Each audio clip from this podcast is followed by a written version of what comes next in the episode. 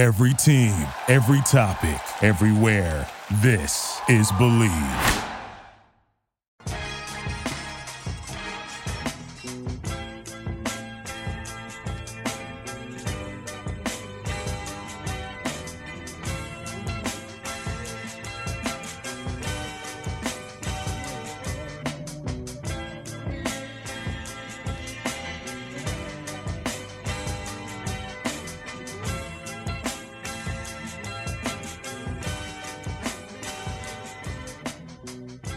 Welcome, everybody, to another episode of Pod Strickland. I'm your host, Schwinny Poo, and this is our first post Thanksgiving pod. This is episode 145. I'm joined uh, today on a very glorious Victory Monday. Um, maybe not in terms of the NFL, but fuck the NFL because Michigan, the good guys, finally won, and we overthrew the evil empire that is Ohio State and Ryan Day's fuckery uh, and the Knicks won. The Knicks won because this is the next podcast. The Knicks beat Atlanta. Uh, you know, erasing all memory of the playoff series. Uh, hopefully, maybe not really, but still a very, very exciting uh, victory for the Knicks and one that has led to a very interesting decision from one Tom Thibodeau, which we will discuss. But Stacy, how are you feeling uh, in the uh, the after the aftermath of what was an epic Saturday? Yeah, I think I'm gonna go to Vegas. Um, you know, everything is coming up Stacy right now. Um, won that game. I told myself before the Hawks game too. I was on cloud nine. I was like, I'm not gonna let this get me down. And then the Knicks played a. I mean, there were so many things. Um, you know, maybe most notably seeing what Burks did against Trae Young, and also on his help defense um, seeing Jericho Sims guard the pick and roll with Capela and is like, man, imagine if we we had this team facing them last year, which yeah. I know is an overreaction and all that. We did beat them in the regular season last year too, but um, no, everything is coming up well. Uh, the Eagles embarrassed themselves. Uh, Jalen did Hurts you even tweet about that yesterday? I didn't see anything. No, I, I couldn't. I mean, Giants fans were shitting all over Jalen Hurts. Um, is that the pot calling the kettle black? Yes should they do they have zero room to ever ever talk shit about anybody after the embarrassment that organization has been? No, of course not. But who cares? I mean, everything is great, and um, you know, uh, the, even the Eagles can get me down, and that was a really they played a horrible game. Yeah, let's just say that. Game. But that I couldn't was, get mad, you know. It was actually hilarious watching that because I was at my friend's place and he has like three fucking screens because he's a degenerate gambler. Um, but he had uh so we had like the Jets and the Giants game on at the same time, and then we had Reds on the other one. But watching the Jets and Giants yesterday play at the same time, I mean they both won, but it was like honestly just some terrible football. Um, but, but here's here's what I would say, right? There yeah. is a Hutchinson River Parkway in New York. There is a Hutchinson River in the Parkway. New York area. It is true. Um, so that probably indicates who one of those teams should draft early on. I I fully agree with that. And, I mean, uh, he's top two in the draft, and he ain't two. uh, and we are joined uh, by a very special guest. You know him as Frank Barrett. What is it? Is it Frank Barrett one nineteen? Is that correct? Yeah, it's the uh, it's Frank and RJ's numbers, or yeah. I mean the the once Frank's number. He's yeah. now twenty one, but you know. At Frank Barrett eleven nine on Twitter, you know him as that. Uh, his name is actually Jeffrey Campbell. Jeff, what's going on? What's the what's the Campbell bit? I'm confused. That's not my yeah Rasmussen. Oh, Rasmussen. No, there is another Jeffrey. There Campbell. is a Jeffrey Campbell. That's why. I, something here? I think there was like a short period of time like where I actually thought I'm, that was your like real person account. Say that again. I'm I'm I'm very I'm confused. No, I, I, there's a Jeffrey Campbell, and so um, and that is the name of this Pod Strickland episode. Yeah, title. Um, but for, when I when you first um, for a while, I thought that was like your your alter ego, and you were the same person. You also oh, okay. you also switched the O and the E, Schwinn, on the on the podcast. Yeah, it's, it's fine. It's fine. It's like go uh, free now. Yeah, yeah, no, no, no one can see that. Joffrey. I saw it, and I was, I, I, I, was like, there, there's a bit here, but it's just, um, but yeah, we got Joffrey I'm, on the pod. You know, he's, he's the red. I, I'm doing, uh, I'm doing great. I apologize about that. It just threw me for a loop a little bit. And I'm not the best improver, but um, I'm doing great. Um, my closest friend is getting married in a few weeks, so I did some suit trying on this afternoon, and yeah, I'm just always excited to talk more about the Knicks with y'all. So thanks for having me on. Yeah, absolutely. Uh, Geoffrey Rasmussen, as I obviously totally didn't fuck that up. Uh, but before we get started today, uh, I would like to in- inform everybody that the Strickland does have a Patreon now.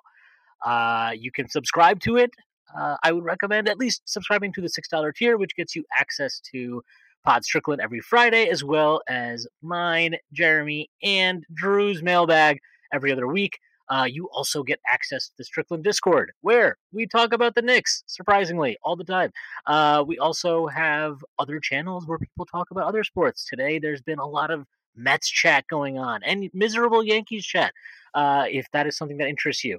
Uh, also, there, you can subscribe to the $9 tier, which gets you access to great weekly articles from two of the best in the business, uh, Matthew Miranda and Jack Huntley, as well as another another pod where I just yell on my own called Stricken Roll.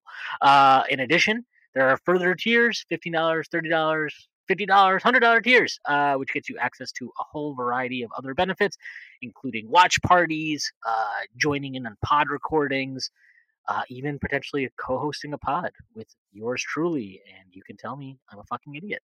Um, which Jeff, feel free to do that right now if you want. Um, but uh, regardless of whether you subscribe to this podcast or sorry, if you subscribe to the Patreon or not, uh, we appreciate your support. Uh, without you, none of this would be possible. But we are going to now transition into the Knicks portion of the podcast. And today we are recording on Monday, November 29th one Tom Thibodeau, head coach of the New York Knicks, made a very, very big decision. Uh, he announced today in his press conference that the Knicks will be benching Kemba Walker for the foreseeable future, and Alec Burks will step into the starting point guard role. Uh, I have thoughts on this, uh, mainly that I think whatever the decision that needed to be made, whoever you think should have been starting a point guard, uh, it was very obvious it could no longer be Kemba Walker. I didn't think it was tenable. I felt pretty strongly about this for a while now. Um, I think all the data bears it out. If you want to go through the on-off stuff, I know all the starters on-off sucks. Uh, funny enough, though, if you put all the start every other starter with other units, they all magically become very big pluses, um, except for Kemba, who look, I, I don't like dancing on his grave. I don't uh, I don't take pleasure in it because it was a fun story. It was a great story. I still think the logic of signing him made a ton of sense. I think it was a really good, worthwhile gamble.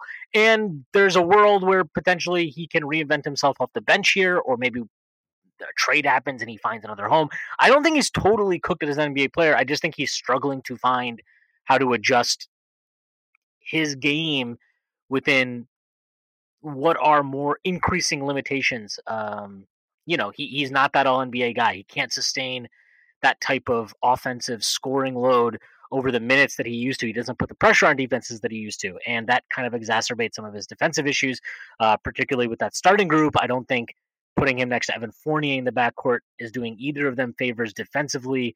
Uh, that compounded a lot of issues. Uh, I think this was the right move. Um, I would have obviously personally, I, have been pretty vocal about this. I would have preferred that they just went with Quickley as a starter, but I, I'm not that upset about it being Burks. I wasn't even that upset about. I know a lot of people were really upset uh, when it was announced that Burks was going to start the Hawks game. I didn't really hate it. I, I again, I would have started Quickley, but I, I kind of got it. Um, I kind of understand you want to keep maybe Quickley with Obi off the bench together. Um, those two really have a great synergy. So whatever, I can deal with it. I thought Burks I mean, my suggestion was to start Burks over Fournier because I didn't think Thibs would make this uh, decision with Kemba, especially not this early. But kudos to Thibs. and I will say this uh, before I turn it over to you guys: there's something to be said about hey, if you're going to have Fournier, who isn't a great defender but is big, um, just playing two other wings with him and switching a lot, it it, it unlocked a lot of stuff for the Knicks uh, against the Hawks uh, when once they started being more switch heavy in that game and I think it was a good way to kind of hide Fournier and make his kind of his life a little easier defensively. Um, offensively, it'll be interesting to see how it works. I'm actually a little bit bullish about that because I think uh, Burks is pretty good, and I think it but not Balakis. Right? Yes, exactly. Uh, but I also think it just simplifies things for Randle. Uh, I know the first half of that game was a real struggle for him, especially the second quarter. I thought he was terrible when he came back in. But uh, the second half, I thought you saw once he got out of his own head uh, at the start of the second half, I thought you really saw him kind of just like play the game in a very simple way. And I think playing with Kemba, especially with the way Kemba was playing, was really making it difficult for him to just kind of operate however he needs to operate. And with Burks, you know, look, we saw this a bunch last year, right? Um, that Burks, RJ, Bullock, whatever lineup with Randle um, had success. So anyway, uh, I guess um, those are my thoughts on it. But I'm going to turn it over to you guys uh, to just, you know, uh, I guess Stacy, uh, I'll turn it over to you first. What What are your thoughts? Yeah, man, I, I want to say preface this by saying I'm definitely rooting for Kemba Walker. Um, I, you know, it, it, was great to have him home. Um, terrific professional. Um, you know, it's good to have him part of the organization. Um, so this is um, this isn't something that brings me joy in that sense, but it's the right move. Um, uh, you know, I, I think uh, I was talking with Jeff about this earlier on Twitter. Um, you know, this Jeff or Jeffrey Campbell. Uh, Joffrey Joffrey Baratheon, actually.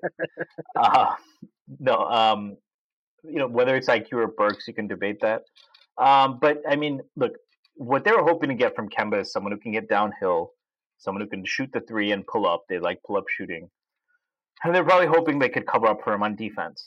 Um, Burks at this point, Burks peak Burks, even this Burks is not as good at as peak Walker as at getting to the getting to the rim, but he's better at it right now.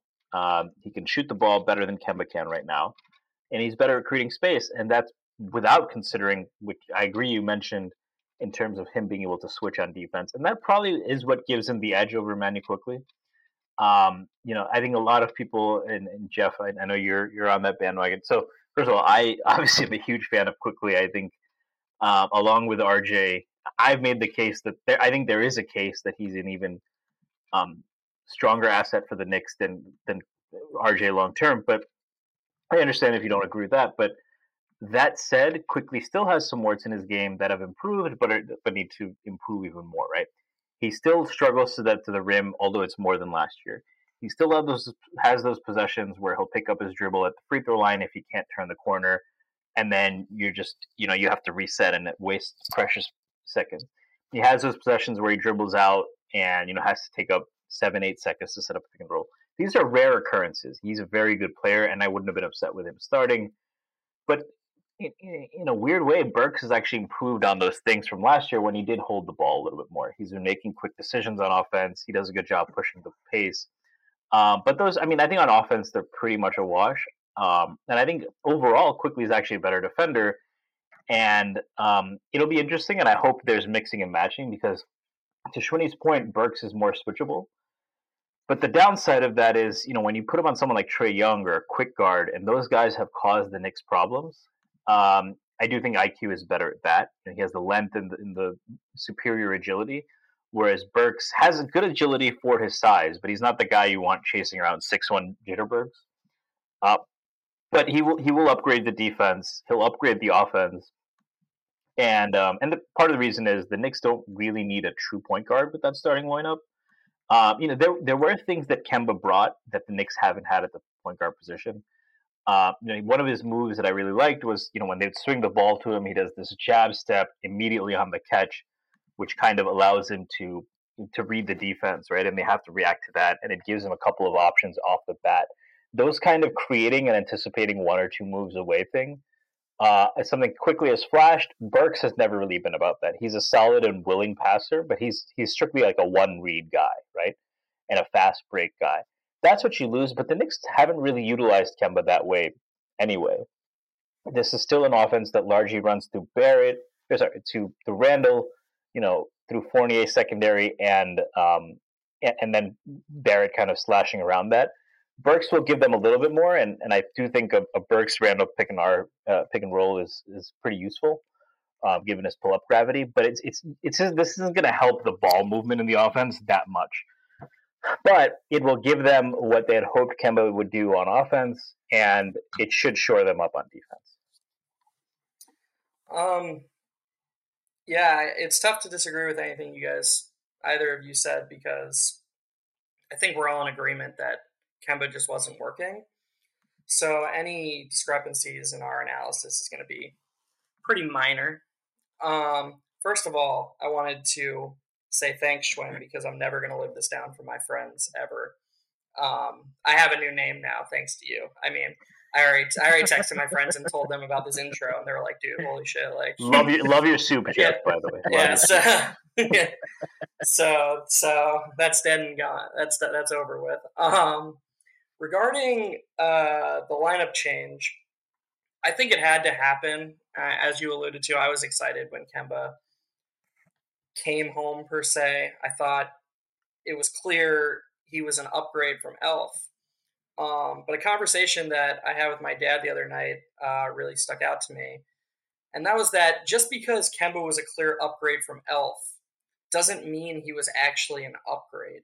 And I feel like we all kind of lost sight of that. And what I mean by that is it was obvious from the 10th game of the season last year that IQ was better than Payton, and that Payton was basically unplayable. And then when we got Rose, it was obvious that Payton shouldn't have been in the lineup at all or in the in the rotation at all. And so just because we didn't make what was an obvious decision last year, we shouldn't base our upgrades off of that.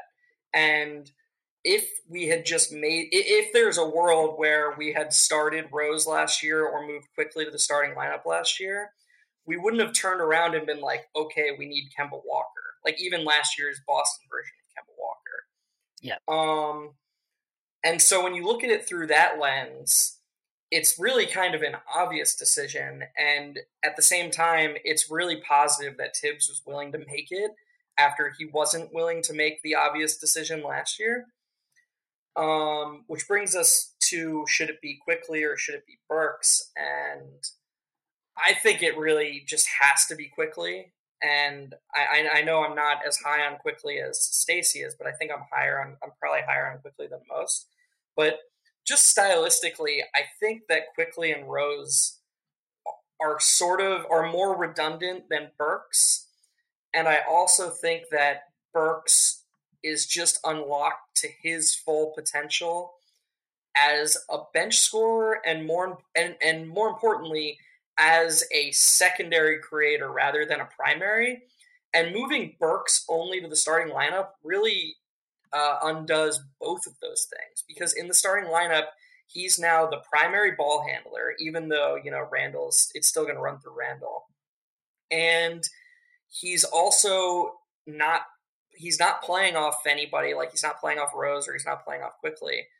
And I just think it sort of stretches him a little bit outside of his comfort zone. And I also just think Quickley is a better player. I think he's a better distributor. Um, and as far as what Stacy was talking about, defensive versatility covering for Evan, I actually think Quickley is more versatile as a defender and I think I would rather have Quickley switching on to lengthy wings. I mean, he was awesome against Gallinari last night. He got switched onto him multiple times, and he just is a pest and he's sneakily long. And I just think he's better at basketball than Burks. And I think it's better short term and long term for Quickley to be the starter. And I'd be surprised if in 20 games we as a fan base aren't like, okay, this is better than Kemba, but Quickley is the guy that needs to be starting, and Burks is just an elite, not just like in a negative way, but he's best suited as an elite bench scorer who can work off Rose and crush other teams' benches with Derrick Rose. Yeah, uh, I, I don't I don't really disagree with any of that. Um, I guess um, I know that like it does matter to me more who closes games versus who starts games and Quickley has demonstrated, or not demonstrated, I should rather say Thibs has demonstrated that Quickley is somebody that, regardless of where he starts in the rotation, be it on the bench or whatever, uh, he will close with him. He closed with him a bunch last year. He's closing with him even more often this year, probably because Quickley has gotten even better this year. Um, and there's obviously all the credit that he's getting for that. Um, so uh, I I definitely agree with all your points. I do think there's something to be said of, you know, is Quickley, is he better positioned to develop his on ball guard skills with that bench unit than he would be with the starters? I think that's a pretty fair argument to make because I, I do think that's the case because, you know, Stacy pointed out that like especially with Randle, right? And, yeah, and not to pile on the Randle thing, but the fact is the ball the, the offense is more heliocentric and less free flowing with the starters, right? So yeah, it's it's the nature of like having somebody who you at least you know right or wrong perceive to be a star. Um, so you know, like it's it, it is what it is. But like, yeah, I mean, I do think I, I agree that Burks doesn't necessarily bring a ton more ball movement than Kemba, but I do think that he is, you know, for whatever whatever's going on with Kemba, I don't. It, to me, it's not just physical. I'm sure there's obviously physical elements to it. It's also mental. He it, it feels like I'm watching a player who's having to deal with basketball mortality staring him in the face, and he's just not sure how to adjust and kind of lengthen his career and and, and change his game. Um, I think Burks is adds a level of decisiveness to the starting lineup, which has been missed. Uh, I also think that he's a player who, you know, I mean, there are times where his lack of a conscience, I guess you can say, uh, is grating, but it's also something that helps to, to to give the offense and the team in some capacity an identity. Uh, they know what they're getting from Burks consistently, game in game out. Uh, and I'm not talking about making or missing shots. So obviously, we've seen games where Burks goes two of nine, three of 10, whatever it is. Uh, just more in terms of how he plays. You know what you're getting from him every night. And I think his defense has been excellent this year. Um, actually, I mean, I think it's actually been better this year than I remember being last year. Um, I think he's a pretty good point of attack defender. I think he's also capable of switching onto wings, obviously, given his size. Uh, he can play on ball, he can play off ball, he can pull up off the dribble, he can also spot up. Like he, he's a versatile player in terms of the roles that you could designate designate him, and obviously Quickley is too. But I do think the argument for keeping Quickley on the bench uh, is one that is actually a little bit more reasonable than it might seem on the surface, just in terms of how you're trying to develop him or planning on developing him, and and what you think is best, what role is best for him to kind of continue to um, you know get those in-game reps to expand on the skills that he'll ultimately need to to hone and fine tune to be uh, a, a, capable lead guard in the NBA. Uh, and I think it's easier for him to do that off the bench. And I think what's great is we know that when he is playing well, like Thibs will, he's happy to close with him. And I and what I will say about the Hawks game, and which was really encouraging to me, is that even when uh, Julius came back in, particularly in the second half, and Quickley was on the floor with him, uh, I thought you saw Quickley show a command of the offense. Uh, I thought you saw him kind of direct Randle, like, hey, look, like you're going to get the ball. Just let me get you the ball where you need to get it. Um, and I think you saw that more with Burks too throughout the game. Whereas with Kemba, uh, it often felt like he just got Randle the ball because he was expected to get Randle the ball, but it wasn't like he didn't get him the ball in, you know, quote unquote his spots, right? Like he, he wasn't really working to to create a more favorable advantage for Julius. And uh, just to go back to Quickley, real quick, I thought it was encouraging to see at the end of that game he was still pushing the tempo quite a bit throughout the second half. Um, I mean, the first half he was like shot out of a cannon, the, the, the speed he was playing at. But uh, even in the second half, even in crunch time, I thought he did a good job of getting the Knicks into the offense. The Knicks didn't necessarily connect on a lot of shots down the stretch, um, but their uh, their defense obviously made it so that they didn't need to, and also just like it, to me, they just missed shots. It wasn't about actually getting into the offense uh, too slow or not getting into shot or not getting decent shots. It was just about connecting on them, and that's something that they need to improve. But like you know, both the Lakers game and the the Hawks game, I thought uh, late in those games with Quickley on the floor, even though they weren't uh, making shots, I thought they got a lot of good offense, especially you know when you adjust for kind of the nature of late game NBA play. The intensity picks up, defenses pick up. Um, I thought they did a good job of working possessions and getting decent shots. So, um, you know, for Quickley's uh, long term development, I don't think it's that big a deal if he doesn't start.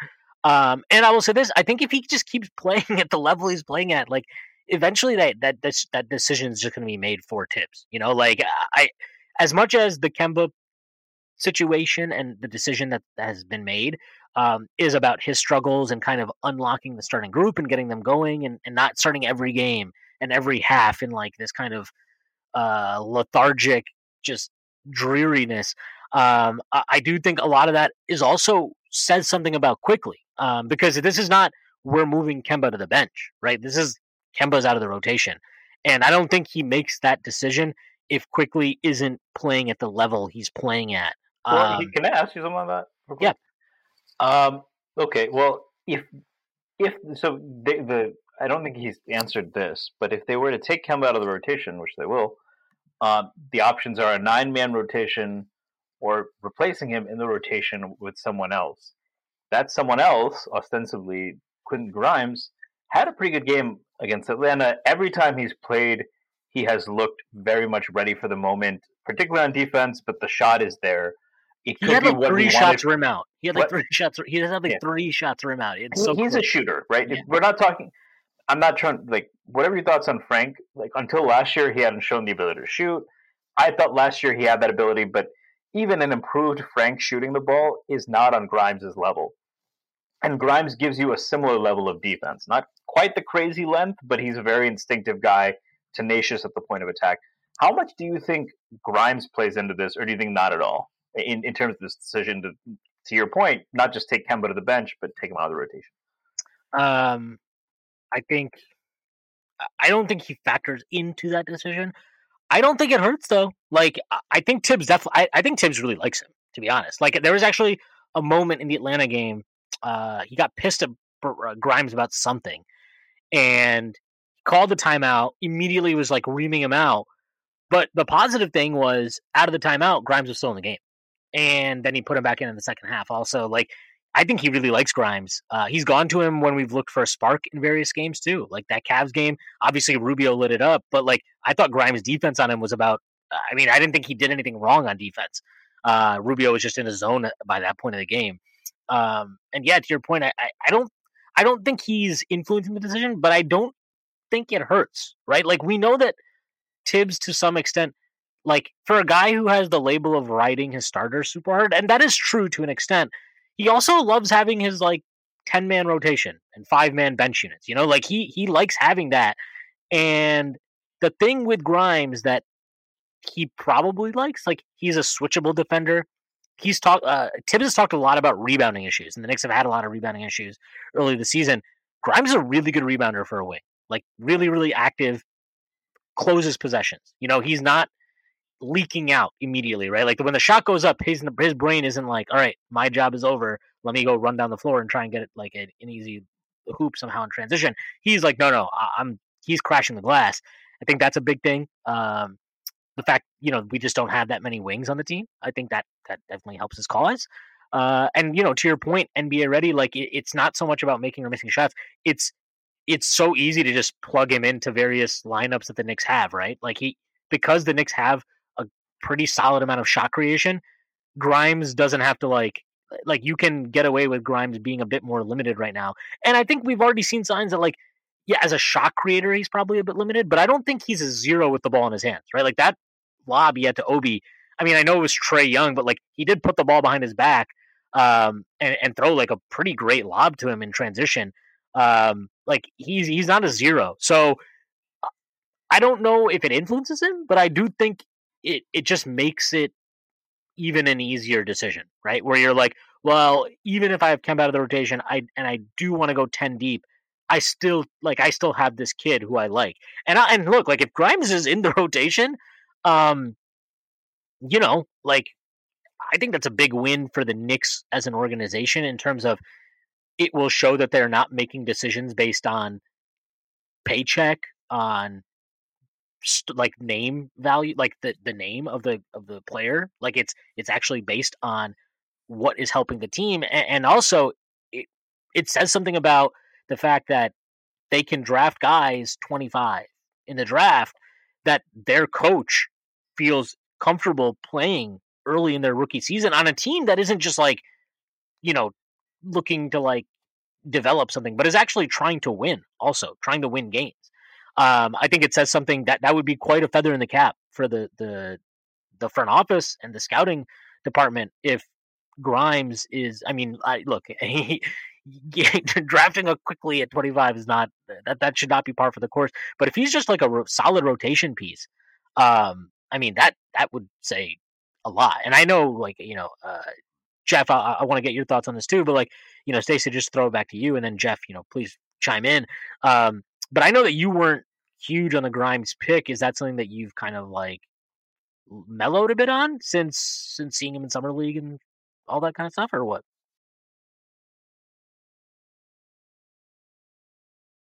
Um, I, I think Grimes has just been. I was higher on McBride. Um, Grimes is just um, he has the bigger size, uh, and he's not playing a position where the Knicks do have depth.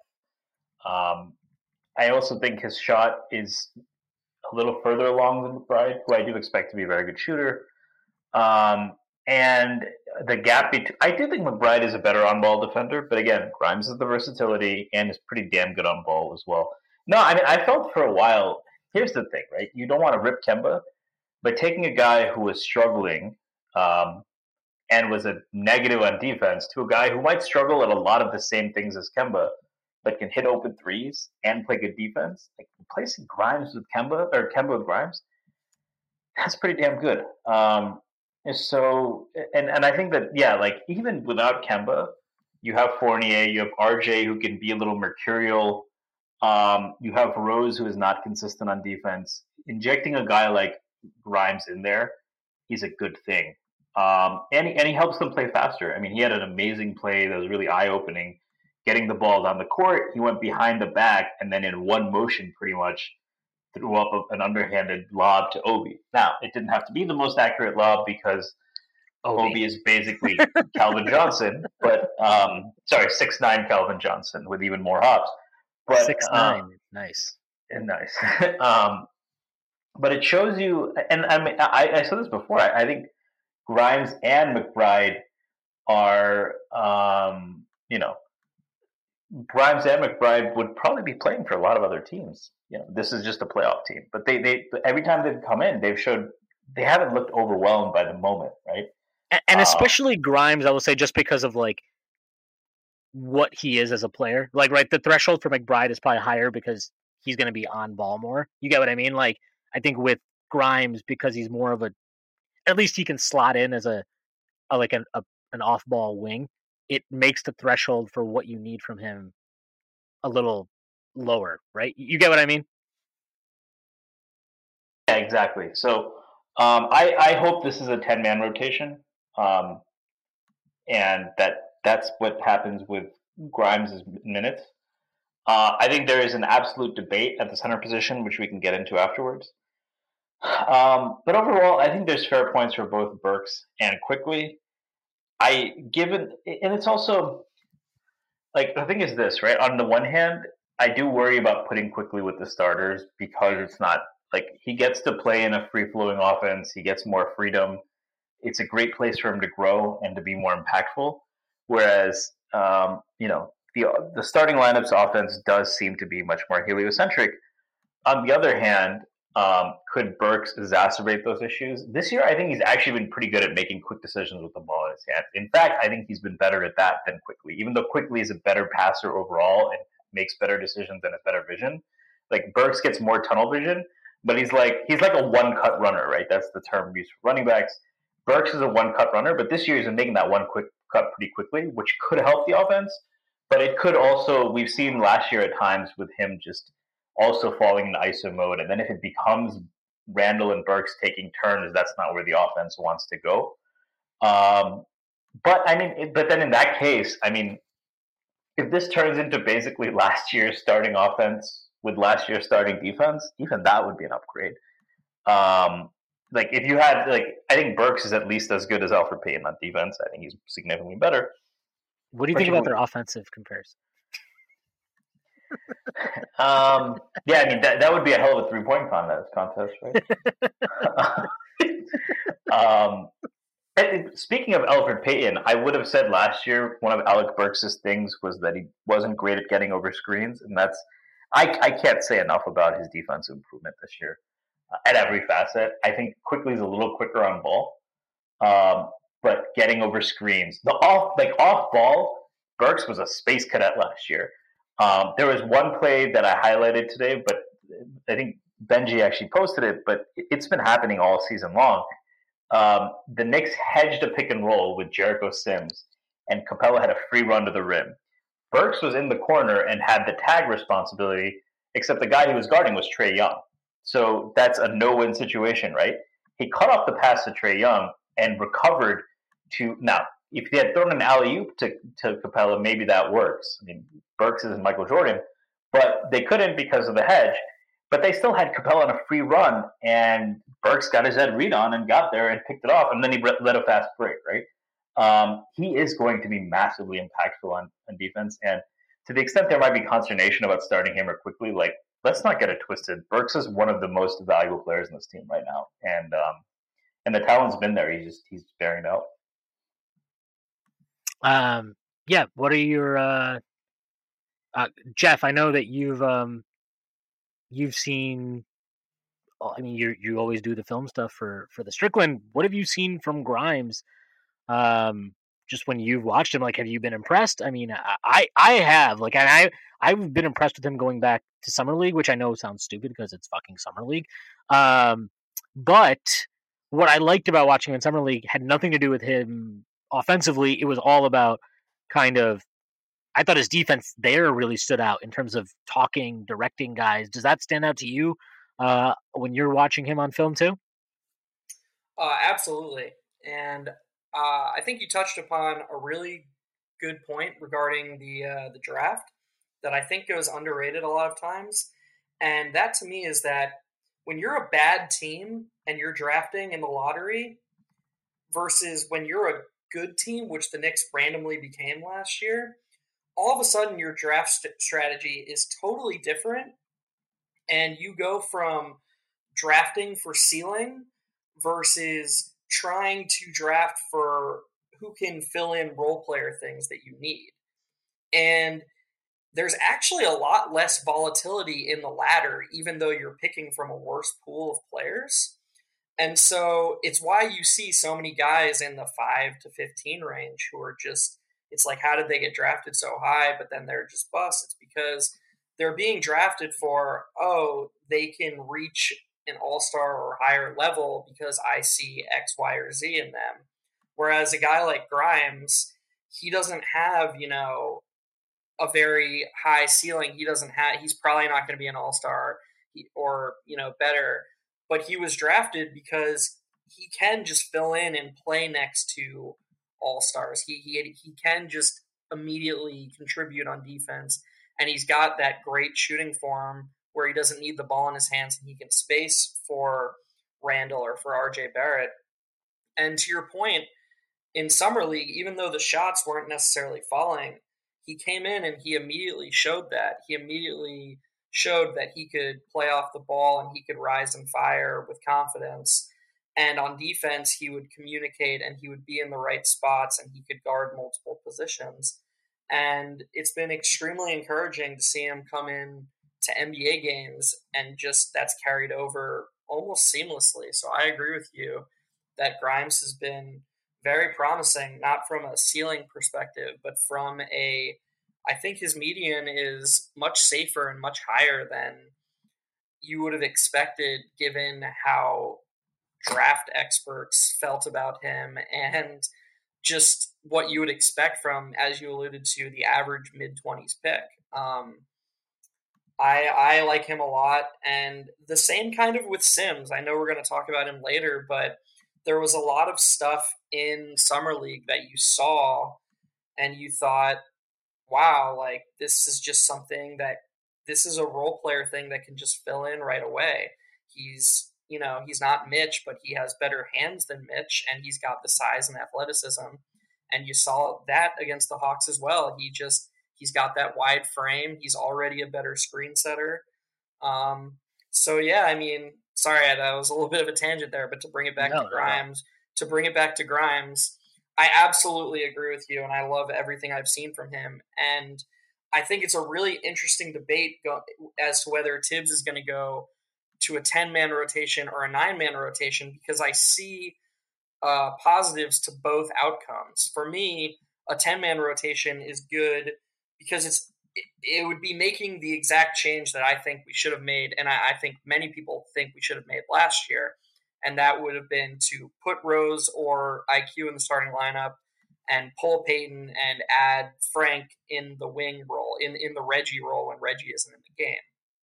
And if we go to a 10 man rotation, we're essentially doing that with Kemba instead of Elf, and then pulling Kemba from the rotation, inputting Burks into the starting lineup, and then moving Grimes into the wing role off the bench. And I think that would be really good for Grimes' development. Um, yeah, I think that's the main positive is you get Grimes some very valuable developmental minutes. But to me, a nine man rotation, as much as I love Grimes, the big positive in that, and I posted this on Twitter today, is that it really forces Thibs' hands and doesn't let him fall back on, okay, we've got our starters and we've got our bench unit, and I'm just going to treat them like hockey shifts. And our starters will start the game, and uh, then we'll sort of casually move it to our bench guys are in the middle of the game, and then whoever's hot will end the game. And I think a nine man rotation really forces him to see, okay, let's mix and match. Who plays well together, who who uh, who can I put with the bench that plays well at the bench, and specifically that could be really good for RJ Barrett, who let's say Thibs does something like um, pulls RJ halfway through the first and then starts the second with four bench guys plus RJ. I think that would really benefit him uh, in multiple multiple areas. He gets to play against worse players because he's playing against opposing benches. He has more control of the offense because he's higher in the pecking order than you know the the, the bench guys. Um, and that's just you know the tip of the iceberg. There's there's plenty of other areas where you know I I, I tweeted today. What if Thibs did something like he he cross substituted with a nine man rotation and he brought Obi in for Mitch to finish the first quarter, and he finished the first quarter with Obi and Randle together, and then he started the second quarter with Obi and Noel when Randle hits the bench. And so I think a nine man rotation really unlocks all these things that, to be honest, the last 90 games we as fans couldn't even dream of because Thibs was so rigid with his I've got my starters and I got my bench, and these are the rotations. Um, I, I really think it unlocks unlocks possibilities and unlocks our ceiling as a whole. Yeah, I think that's a really good point. Um, I still think that like you can do that with like while finding Grimes some minutes. And I actually I wouldn't mind like I don't need Grimes to play a lot. I just think even giving him like ten minutes a game would be nice. Like I, I think that he's good enough. And I think like like for me, um, a player like him can benefit from ten minutes a game, whereas somebody like McBride, who I think has a bit more um, you know, again, like his role and what he's going to be in the league, I think that threshold is higher and he needs a lot more reps. And I think he needs 70 minutes. So I think giving him more time in the G League, which the Knicks seem okay with doing, makes a lot of sense. Um, and, uh, you know, I, with with Grimes, I just think like you give him five minutes each half, that's going to go a long way for him. Just finding him is a rhythm and, and getting there. Uh, as far as what you said about RJ, though, that is key like art and I think Thibs has actually shown last couple of games uh, a greater willingness to play like to to change his rotations because we know like you mentioned just there Jeff uh, we know that Thibs has, likes his five man hockey sub stuff and you know I get that and it's been productive for the Knicks in some ways I do think that like RJ would benefit a lot from playing with that second unit that group that played in the second quarter against Atlanta was super fun um, it was Quickley it was RJ it was Grimes it was Obi and it was uh, Sims. They were super. They got up and down the floor. Uh, you could see the kind of energy and effort defensively just flying around. That kind of like youthful exuberance that exists, so that even if you're fucking up on defense, you just have so much energy you can cover it up. Um, I think you saw that all come to bear, and I thought RJ had, uh, not surprisingly, one of his better games lately. Uh, arguably, right, his best game in the last few weeks. So uh, that was really good to see. Um, and, and I do think that's something that Thibs maybe is coming around on that like he needs to to play RJ with that group a little bit more so that he can find himself and and, and I don't know it just it just feels like a little bit more easy for him to to slot in there where he gets his on ball reps, but like if he fucks up, it doesn't like feel like this monumental, you know, oh my god, why didn't you just give the ball to Julius or give the ball to Burks or like kick the ball out to Fournier or whatever? Like you know, he's he's got a little bit more latitude with that group. Um, and yeah, look, I, I do want to talk a little bit about Sims. I, I think it's a little Uh, bit pre. Shwin, Shwin, can I uh, jump in one, one, Yeah, one yeah, thing? Yeah, wanted- absolutely. Just one last thing about RJ um, before we move on to Sims. I, I, I do think it's important to uh, add a caveat that the way that Thibs got RJ those minutes with the bench, uh, in turn, if you recall, he just played the first 16 minutes of each half, and that was it. I don't think that's sustainable at all. And I think Thibs, if he wants to get RJ those minutes, has to be more willing to do multiple substitutions. I don't think because first of all, as we saw in that game, it's going to be really hard for RJ to end games even when he's playing well. He played a really good game. It was silly he didn't end that game. And I understand that Burks and Quickley and Fournier was having a good game too, but when you combine Thibs being able to justify, well, I mean Barrett just played the first 16 minutes in a row and th- those guys also being in the rotation, it's going to be really hard for RJ to end games when he's playing well. So I think that Thibs has to be a little bit uh, less, uh, I guess, what's the word I'm looking for? Stubborn, I guess, in terms of, okay, well, I just have these long shifts and that's it. I, I think if he wants to get RJ those minutes with the bench, especially at the start of the second quarter, it has to be RJ comes out, you know, around halfway or mid or three quarters of the way through the first and then he comes back in to start the second. I don't think he can spend every game playing two 16 minute shifts and that's it. So I just wanted to throw that in. Um, yeah, no, I agree. I thought it was kind of weird that RJ didn't close. I, it's it's really hard though right now, and I kind of get it because it's like he like Thibs is just like we look we fucking blew what two games against the Magic and a game against I, I don't want to say blew the game against Cleveland because Cleveland's actually been good, but it was not competitive. It was that. more like tickling the balls than blowing the game, right? Yeah, yeah, yeah. That's probably an interesting way of putting it. Uh, but it was it was not competitive. We've just we've we've punted on too many games where it just feels like we have pissed away opportunities that shouldn't have been pissed away. Um, and so I think right now he's very much in like I'm just trying to get us across the finish line in XYZ games mode. Um, I think if the Knicks were sitting at like let's say the Knicks can string together they, let's say they go seven and ten in the next ten games, uh, which would be awesome. By the way, uh, You that would, seven and three, right? oh yeah, seven and three. So that would put them at what I think eighteen and twelve. Is that correct off the Yeah. top of my head? Uh, I think then you would see him feel more comfortable, like you know, because Quickley was playing really well, and Burks had it going, and Fournier's shot was going. I think maybe in that situation he'd be like, no, you know what, I need to get RJ in here. He's got to. Like we, we just got to close this out and figure it out. I think he might, he'd be more willing No, to do and that. I also think, given that you bring up the record, right? Uh, it's interesting to note because a lot of fans on Twitter, um, and I have seen the wisdom in this. Eleven and nine, that's forty win, forty-four win uh, pace, right? Which is less than last year's pace, but probably where most of us would have expected them to be. Um, you can say that there were, you know, some easy games they blew. You can say the schedule is going to get harder, but they're not really behind schedule. And one would have thought that given Thibs's, you know, if it if it isn't broke, don't fix it philosophy last year, not with not just with Elf, but there might have been an argument to to start Burks or something like that over Bullock. Uh, it was surprising that he made this aggressive move, which tells me that he kind of has um, bigger goals this season. Uh, I, I really do think last year he may have been in the mode of focus on the process, build an identity, and, and go from there. And this year, I think he's more willing to say, "No, we got to win games. Um, we are too good to be playing this poorly." And and as much as a lot of Knicks fans probably don't agree with it, uh, if you look at this team, eleven and nine is underachieving. Um, you know, uh, people, not everyone liked the Evan Fournier acquisition, but the reality is he's a very talented player. He's been putting 17, 18 points up on good efficiency for the last couple of years.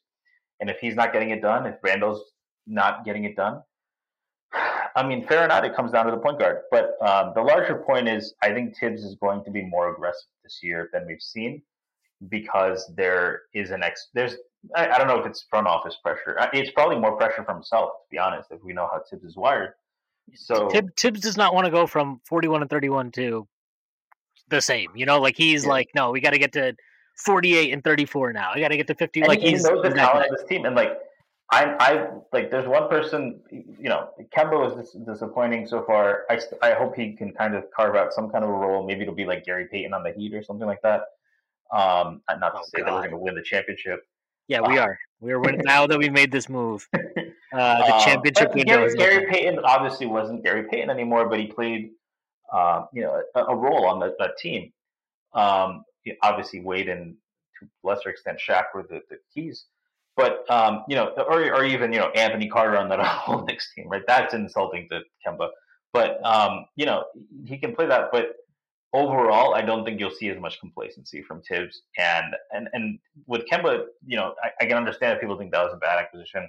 I'm not giving up on Evan Fournier because I've seen what he brings to this team when he's engaged and clicking with with the other guys on the floor. And I still think that's a high leverage thing. And maybe Burks gets him going. Maybe he needs to play with IQ. Maybe that'll happen. But um, no matter what, I expect Thibs to be less complacent. And this was a very encouraging sign for that for that end. Yeah. Do you guys, I, do you guys think ahead. that uh, Fournier and Randle uh, Thibs views their minutes, at least on Fournier's end, obviously not on Randle's end, just because he plays more minutes.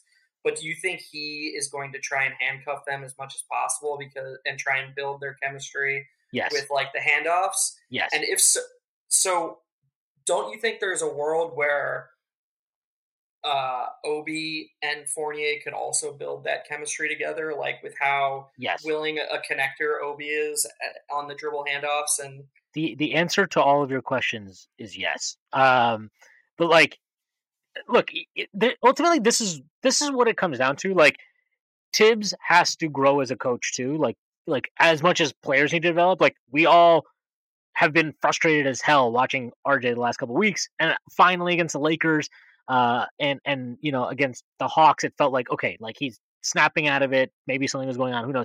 But you know, you want to see that progression from players, right? Like we've been super enthusiastic about the fact that Quickley and Obi are making leaps. Quite frankly, I, I mean the Obi leap, I guess it is really significant. I would say like maybe because he's older and that like you know maybe that that's not as crazy, but like I think both of their leaps. If you had told me before the season, I would have been like, hell yeah, like that's fucking great. I would not have expected them to make the the progress they've made already. Um, so like obviously we want that, but like also then it becomes incumbent on the coach to develop with the team, right? With a, a more talented roster, and um, you know I think he's still finding his way too, right? Like he, I, I'm sure in his in his like you know in his heart deep down inside i know that he knows that like the Obi Randle combination is something that has value and he needs to like kind of unlock to maybe get the most out of this team's offensive talent and just general ceiling. But like, how do you do that? How do you get to that point? You know, what's the best way to do it? I think he struggles with that. Like, we know he struggles with that. It's not a think. Like, we know he struggles with that. And his biases in terms of his preferences of what he wants on the floor at any given time. Like he is not comfortable playing without a rim protector, right? Like, and and that always will influence his decision making. But like you know, we've heard him say enough times about like ob has improved defensively, and there are teams that play without you know true centers. Like, like he said this stuff on the record, so it's not like he's unaware of these things. It's just hard when you're in the moment to make those decisions, especially when you have strong opinions of like what will help you win games the most. Um, what you want to see is just progress, right? Like you just want to see him play it more. And yeah, it helps that because of injuries, like Obi and Randle have probably played more earlier this season together than anybody would have anticipated, and, or more than even Thibs would have preferred. Um, but like, does he take that information? Does he learn from it? Um, I, I will say I'm a little bit hesitant to believe that, but also I didn't think that he was going to bench Kemba 20 games into the season. You know, like I definitely didn't expect that, even as bad as Kemba has played. And so clearly, this is not a guy who's scared of making big decisions. He just is always going to be influenced to some degree by certain biases he has. And that's okay. It's just something that you want to see develop and progress as the season goes along. And um, you know, look, let's be, you know, completely honest here. Like, Obi has, I mean, Obi played a lot against the the Lakers in the fourth quarter, and I know Randle was in foul trouble, but like last year, even if Randle was in foul trouble, do you think there's any chance that Obi would have played the vast majority of a fourth quarter of a close game? I don't. Like, I think that he would have just it would have just been like, "Hey, Julius, don't pick up another foul, please. Figure it out." Um, and I thought he played. I mean, look, he played just 16 minutes against the Hawks, but like, if you tell me that for the rest of the season, Obi is going to be hovering between 16 and 20 minutes, I am pretty okay with that. Um, and actually, if you look back, going back to Game 12 of the season, which was the loss to Milwaukee at home, uh, these are his minutes every game. Okay, uh, against Milwaukee, 20 minutes 47 seconds. Charlotte, 15 minutes. 15 minutes 8 seconds. Indiana, 15 minutes 48 seconds. Orlando, 17 minutes 36 seconds. Houston, 1437. Uh, Chicago, 1306. That was the one I think we all agreed he should have played way more. Uh, Lakers, 2139. Phoenix, 1346. Uh, I actually suspect he would have played more in that game if it hadn't just gone into like preservation of guys' minutes because we're in a back-to-back mode. Uh, and then Atlanta, 16 minutes, 17 seconds. So he's mostly played about 15 minutes here for a decent stretch here. Like I, I do think that it's slower than we'd expect than than we want. But I, I mean, look, Thibs again. Thibs wants to win games. He knows, like he has all these analysts on his staff. He's aware of who is helping him right now to win games the most. But ultimately, he also has to try and figure out like how can I unlock this starting group? How do I get more out of Julius Randle? How do I get more out of RJ Barrett? How do I get more out of Evan Fournier? Because unless he does that, the ceiling of this group is limited. No matter how well Obi and, and Quickley are playing, that's not a knock on those guys, but you need your starters to play well. That's just how it works. Um, and so he's going to be annoying at times with minutes because of that. But I do think that like he understands exactly what Obi is doing on the court. Like I, I, I think he gets that pretty clearly, and he definitely knows what Quickley does for him on the court. So, um, you know, uh, it's frustrating at times, but you know, I, I, I, I'm generally pretty optimistic about kind of, you know, does Thibs quote unquote get it? Uh, I, I think he does get it with those guys. Yeah, I'll, I'll, I'll add on that. Um, so I do believe in the Randle Fournier connection. Um, if you look at their minutes, so Fournier and Randle together with Kemba Walker, that lineup has played the lineups of those three have played 416 minutes, negative 12 net rating. But Evan Fournier and Julius Randle together without Kemba Walker have played 138 minutes, 12.93 positive net rating. The offensive rating goes up to 110.79. The defensive rating, which is at 118.92 when they play with Kemba, goes down to 100 uh, um, sorry, to 97.86, which is great. Um, which kind of pokes holes in the theory that Evan Fournier is submarining, Evan Fournier and Randle are submarining the Knicks defense. Um, now you can say some of that is against bench lineups and all that, but that's 138 minutes. That's not a small sample. Um, so those two together have chemistry in the offensive end, and they don't alone kill you on defense. We see the plays that they have. We know Evan Fournier is vulnerable to quick perimeter players. We know Randle can be up and down on defense, and it's been more down this year. But you can construct very good defensive lineups around them. And I think that that DHO chemistry is there. Um, so I, I, I, would say that, and, and no, I don't think you would actually have the same with Obi. Um, I think Obi would play well with Fournier, but he doesn't give you what Randle gives you in shot. That's, it's just not a thing. He doesn't have the quickness, he doesn't have the skill, he doesn't have the shooting ability. Um, you know, when you have two guys who run that action and both can pop, both can get to the rim, that matters. Um, and you need them to play it well together. So I'd echo what Shwin said. Uh, I think I'd give that pairing more time. And I think Burks will help open that up more on both ends. I just want to I just want to add in about uh, the Obi and IQ minutes with Thibs. I agree with everything you said, Shwin, especially regards to him getting it. Um, and I'm not, especially after the last few games, remotely worried about Quickley anymore. He's gonna play. Like it's clear Thibs loves him, and he's gonna play. So even if Burke starts the rest of the year, that's not as big a concern as it was last year. For starters, because Burks is way better than the guy we had starting last year, but also because I think Thibs thinks higher Quickley right now than he did last year, and I think that he's just gonna play. Um, and I agree with you that uh, he sees what Obi's doing and he sees his improvement. Where I would push back a little bit, um, and where I think his bias comes into play, and it's not just a bias against rim protection, it's also just a bias against younger guys. I, I think that Obi is a good rim protector, and I think he's shown it. His block rate is like five percent or something this year. And I'm not saying he's Noel, of course not. There's very few people who are Noel, but I think that when you combine what Obi has done at the rim in terms of protecting it with how the Randle Obi uh, combination has performed offensively, I think it's just I think it's a clear bias that's holding him back from playing them together.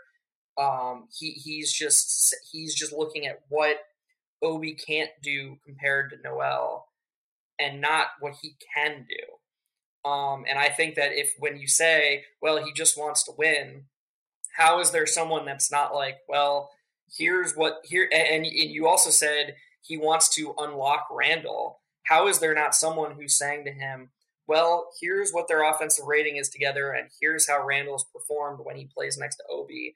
Here's a clear path to unlocking Randle and getting him even more space. I, I, I don't really get that, and I think it's a bias that hurts both Obi's development and the team in the short. Yeah, I, I push back on that a little bit. Um, Noel, I think, has his, his weaknesses. Um, but as I mentioned before, it's really Kemba that's hurting those Fournier Randle lineups. Um, the other thing I'll say, I mean, you have to when you talk about these Randle Obi lineups, you do have to account for the fact that they are deployed strategically, right? In ter- in favorable matchups. Now, should he use it more? I, am 100% on board with you there, Jeff. But um, you know, I went on a pod last weekend um, with Nolan Eritrano, uh, Corner Three Pod, great pod. Uh, if you're a Knicks fan, um, highly recommend following them. How good can it be if you're on it? they, they they reach the bottom of the barrel sometimes, but uh, they the, those I was lucky to be on there. Um, no, but you know, um, I was saying that you know this was before the Hawks game. I was like, there is no reason for Jericho Sims to be getting minutes if Obi Toppin is available. And the Hawks game proved me wrong. Um, first of all, we have to shout out Kenny Payne. This is an unbelievable like the the Jericho Sims we saw yesterday and it wasn't just against backups. He was playing against Clint Capela uh, and Trae Young, and an offense that we saw what they did to the Knicks last year. And he hedged. Uh, the Knicks were playing good help defense around him. He ran the floor. He did not look lost at all. That is a transformation from even even summer league. He had his moments against summer league, but he also looked very lost in pick and roll coverage on defense in general. He got some big blocks just because of how big he is and strong, but even freshman or rookie year Mitch was miles ahead of Jericho Sims. And you know, earlier the season, I thought he was a big time project. I didn't even see it panning out. And you know, one game shouldn't shift your view that much, but he was outstanding. And you see what that kind of a rim protector does. Now, do I think Obi can be that to an extent? Yes. Uh, he doesn't have Sims's mobility, you know, side to side as much, but he is good at he's good at moving the straight line and he's good at contesting shots. Thibs recognizes that because that's how he's deployed Obi. He uses him more in hedge situations.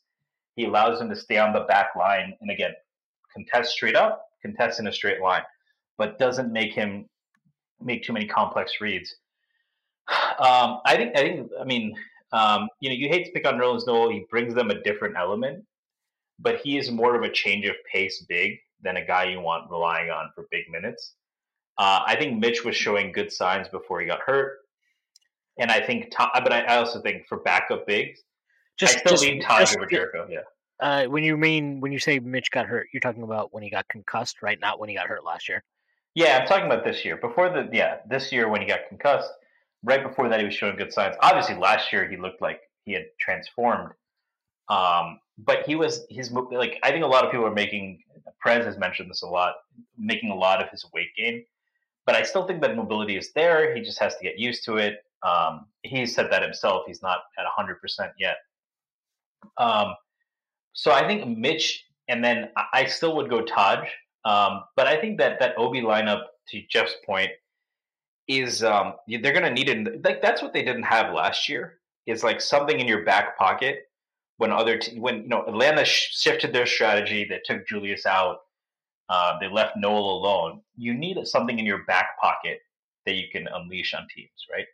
Um, Golden State did that with the death lineup, and then it turned into a mainstay for them.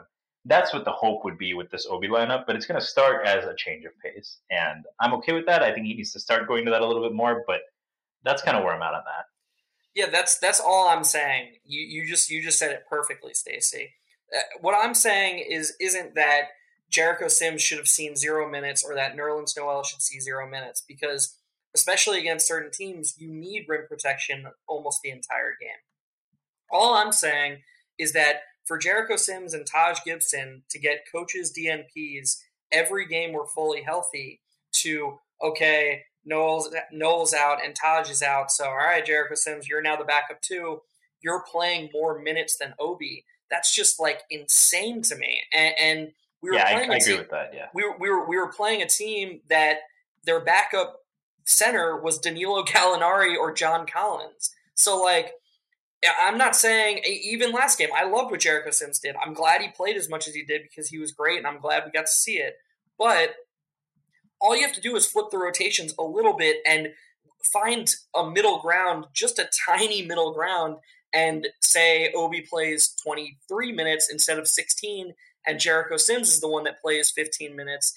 And I'm I'm thrilled because we get a combination of okay, we have a backup center, we have rim protection rim protection in quotes most of the game because you know how I feel about Obi's rim protection, but also we see a little bit more of Obi and Randle together and we as Stacy alluded to, we're building towards having a plan B if and when somebody takes away our plan A of okay, Noel is super exploitable on offense. We're just going to scheme like what the Suns did against us. We're just going to scheme the hell out of him, and we're going to make him beat us in pick and roll. We're going to ignore him completely, and good luck having Noel beat us. We need to have a plan B, plan B against these smart teams, and to me, it starts with just hedging a tiny bit in your minutes allocation and letting Obi be the one to come off the bench for Mitch, letting him and Randall have those couple of minutes together.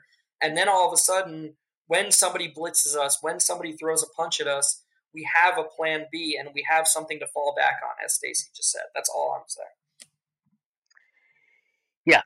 Um, look, I talked a little bit about the rim protection. I, I think that it's worth talking a little bit about Jericho Sims, who, like, look, I've – I thought it was pretty premature when people were talking about like, oh, will he take Mitch's spot uh, early in the season in preseason? Because he was fun. Like he's a fun player. Obviously, you can see it was easy to see even in summer league, kind of like how direct that path for him to like like what he needed to do to be a functional NBA player, uh, given his size and athleticism. Like honestly, just a fucking crazy athlete. Just like spectacular athlete.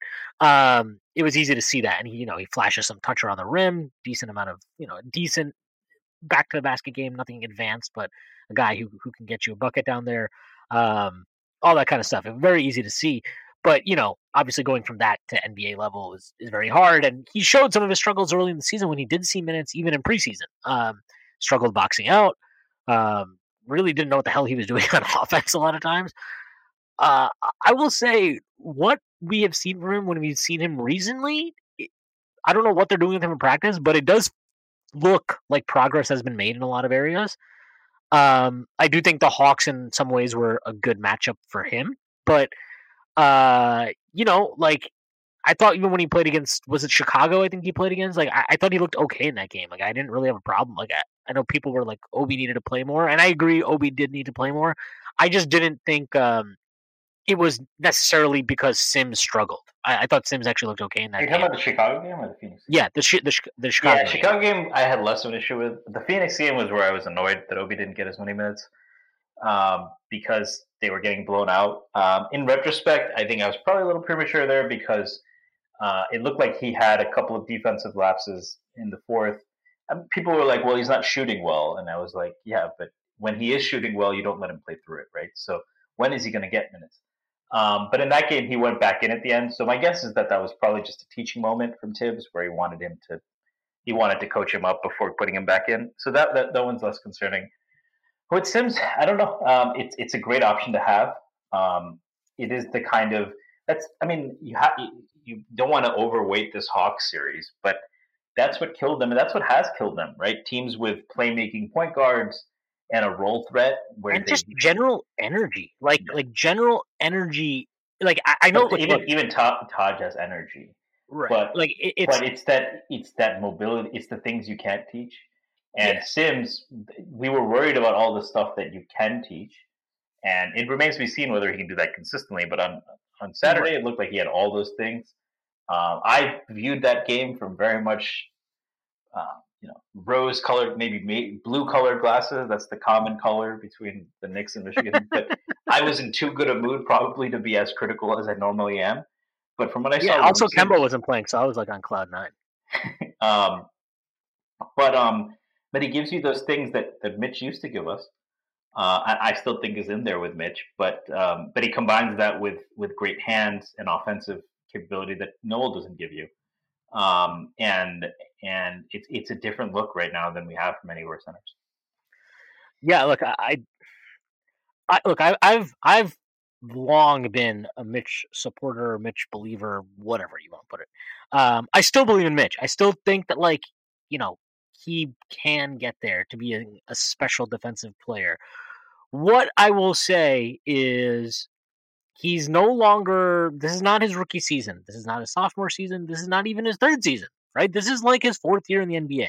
I know he's had injury issues. I know he's working his way back from injuries and now concussion. But like one, it doesn't inspire a lot of confidence when like every single game he's played in this year, at some point he's basically limped off or sustained some kind of injury that makes you think he like is about to be out for the season. It it, it is it is what it is like that that's existed and that is concerning obviously because he's coming back from a long-term injury.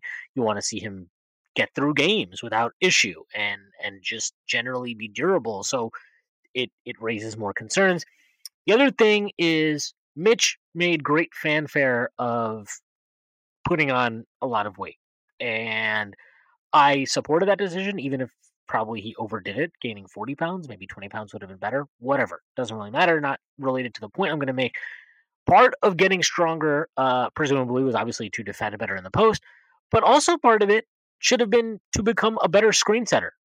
And one of the issues with our offensive, the the starters offensively, um, and just the team sometimes in general at times, is the lack of prominent screeners, guys that really put their heft into it. It's a reason why I think Taj's offensive impact is underrated on this team.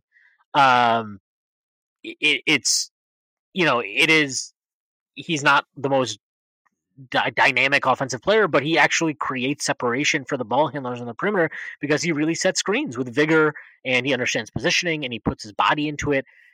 Mitch is still out there setting little, you know, baby screens. Like he's not getting his body into it. He's still kind of like more putting his hip into it than his real chest. Uh, he still a lot of times doesn't seem to necessarily have a good feel for where he needs to set the screen uh, on the floor. Maybe that is a function of I don't think him and Kemba ever had a very good rapport. I think that was definitely part of the problem. I, there was more encouraging signs with Burks, um, but like we still haven't like seen that dynamic rolling game that we thought could get unlocked with the improvements in spacing and general ball handling, shot creation from other players on the floor. That's not all because of Mitch, but he does need to shoulder some of that responsibility. And anyway, like th- the lack of screening from him is pretty unacceptable to me at this point in his career. Um, I think that's something that that just needs to change. And what and what we saw from Sims and what we have seen from Sims literally every time he has played is whatever his flaws and and shortcomings as a decision maker, understanding of the game, reading of the game, that screen setting and the speed with which he rolls after he makes contact um, it it really does have special gravity, and it also forces defenses to have to rotate stronger, not just because not just to honor him on the roll, but also because the ball handlers are getting more separation when he sets screens. Um, and like when you see that, and one of the things that made me optimistic about Mitch uh, isn't just like his crazy physical tools, but also, you know, when we hired Kenny Payne, it was like, oh man, I can't wait to see Mitch with an actual fucking big man coach. I don't think it's inconceivable that the Knicks could look at how Mitch is playing this year, his development in certain areas, and his lack of development as far as just basic having basic back to the basket moves to take advantage of mismatches or when you catch the ball deep off an offensive rebound or whatever. That lack of development from him in those areas, uh, it's not inconceivable to me that they could look at somebody like Sims, who I think is about the same age actually as Mitch, who was also drafted. You know, he's drafted at 58, kind of like an afterthought in the draft. But it, it's not inconceivable to me that, based on what they've seen from him, they might feel that at this point in time, uh, given the contract situations, he is a better bet for them to focus their development energy on than Mitchell Robinson, given the contract status, especially that is looming for Mitch after the season. Um, and you know, does that mean they should punt on Mitch right now? No, I don't think that, that they should. I think that would actually be really unwise. Um, you know, we've talked about Noel. Noel hasn't been Iron Man to start the season either, less so than Mitch. So um, I don't think we can toss that out. And Taj, you don't want to put him in a situation where you're depending on him every game, you know, because he's 36. He's obviously missed now a few games with a groin injury. Um, you don't want to put him in that situation. You don't want to be in that situation. Uh, but keeping Mitch, like, and even if these other two guys are hurt, it does leave you the opportunity to play Sims in that bench role um, and get him some meaningful minutes and seeing how he reacts to them, how he plays in them. And, you know, I think the signs lately have been, like, again, very small sample you're working on here. I think something probably like 25, 28 minutes or something between the Hawks game and the, um, the, uh, the Bulls game or whatever it is. Um, but, you know, when you see kind of like how he's progressed in certain areas, I think it's not unreasonable to be like, yeah, maybe this guy is a better bet for us long term. And you know, I just I don't know what is going on. Like I don't know what is happening with Mitch necessarily. Like I don't know because there are times where he looks spectacular and there are times where you're like, oh my god, can he even get up the floor? Um, there were times that Atlanta game where his defense was great at the rim, and there were other times where it looked like anytime they put him in a pick and roll, they were going to get an easy lob because he was just stuck in no man's land and he had no gas to get up off the ground to contest shots at the rim. Um, I, I, don't know what you're getting from him, but he has to figure it out because if he doesn't get his stamina up, if he doesn't, if he can't just stay on the floor, um, then this team is going to have to make a decision on him, and that decision is not probably not going to end up with him being a Knick beyond this season. Um, whether that be because they pull the plug and trade him at the deadline or whatever it is, he's got to he's really got to pick it up because um, the the flashes are no longer enough, and if the flashes were enough, they got a guy who's doing that uh, and is on a much favorable, more favorable contract as a two way player, uh, who they have locked up on a two way through next season. Um, so I I don't know. Sims is a very interesting player for me, just in terms of his skill set and what he's flashed, um, because I think the functional athleticism of him offensively really trumps anything, not just athleticism, but also his willingness to screen. But that combination, the willingness to set screens, given his body and his functional athleticism, where he can actually just catch the ball even on switches and, and do something with it around the hoop, which is not something you can do with Mitch, uh, on top of being in a crazy vertical threat. Um, you know, I don't think it's inconceivable that they would think that he's a better bet to make on long term than Mitch at this point. Um, so those are just like my broad thoughts, and I'm not. I don't want this to be taken as like I'm done with Mitch because I'm not. I just think we're getting close to the time where decisions need to be made, and it's uh, you know before the season I was fully team Mitch given the extension and just don't worry about it. But now that the decision was that the, that the decision was made not to give him the extension and play it out, um, it's on him to earn it. And let's be completely honest. Like, yeah, I think some of the struggles have to do with pairing him with the worst possible defensive backcourt they could have with Kemba and Fournier in terms of how they exacerbated each other's issues. Um, but you know, he's not doing enough yet for me to just explain away the, the struggles he's had um, on the court. So, um, yeah, I don't know. You guys can just take that wherever you want, but those are just like my very long-winded and broad thoughts on Jericho Sims and how it relates to Mitch. Yeah, I mean, I think we have to pump the brakes a little bit uh, it was one game, and besides that game, Jericho has looked lost.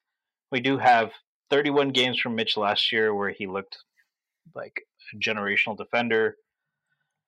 Um, but I do think, um, yeah, I mean, given the decisions have to be made, given you have this weight gain, which Um, I don't know. Mitch says he's not 100%.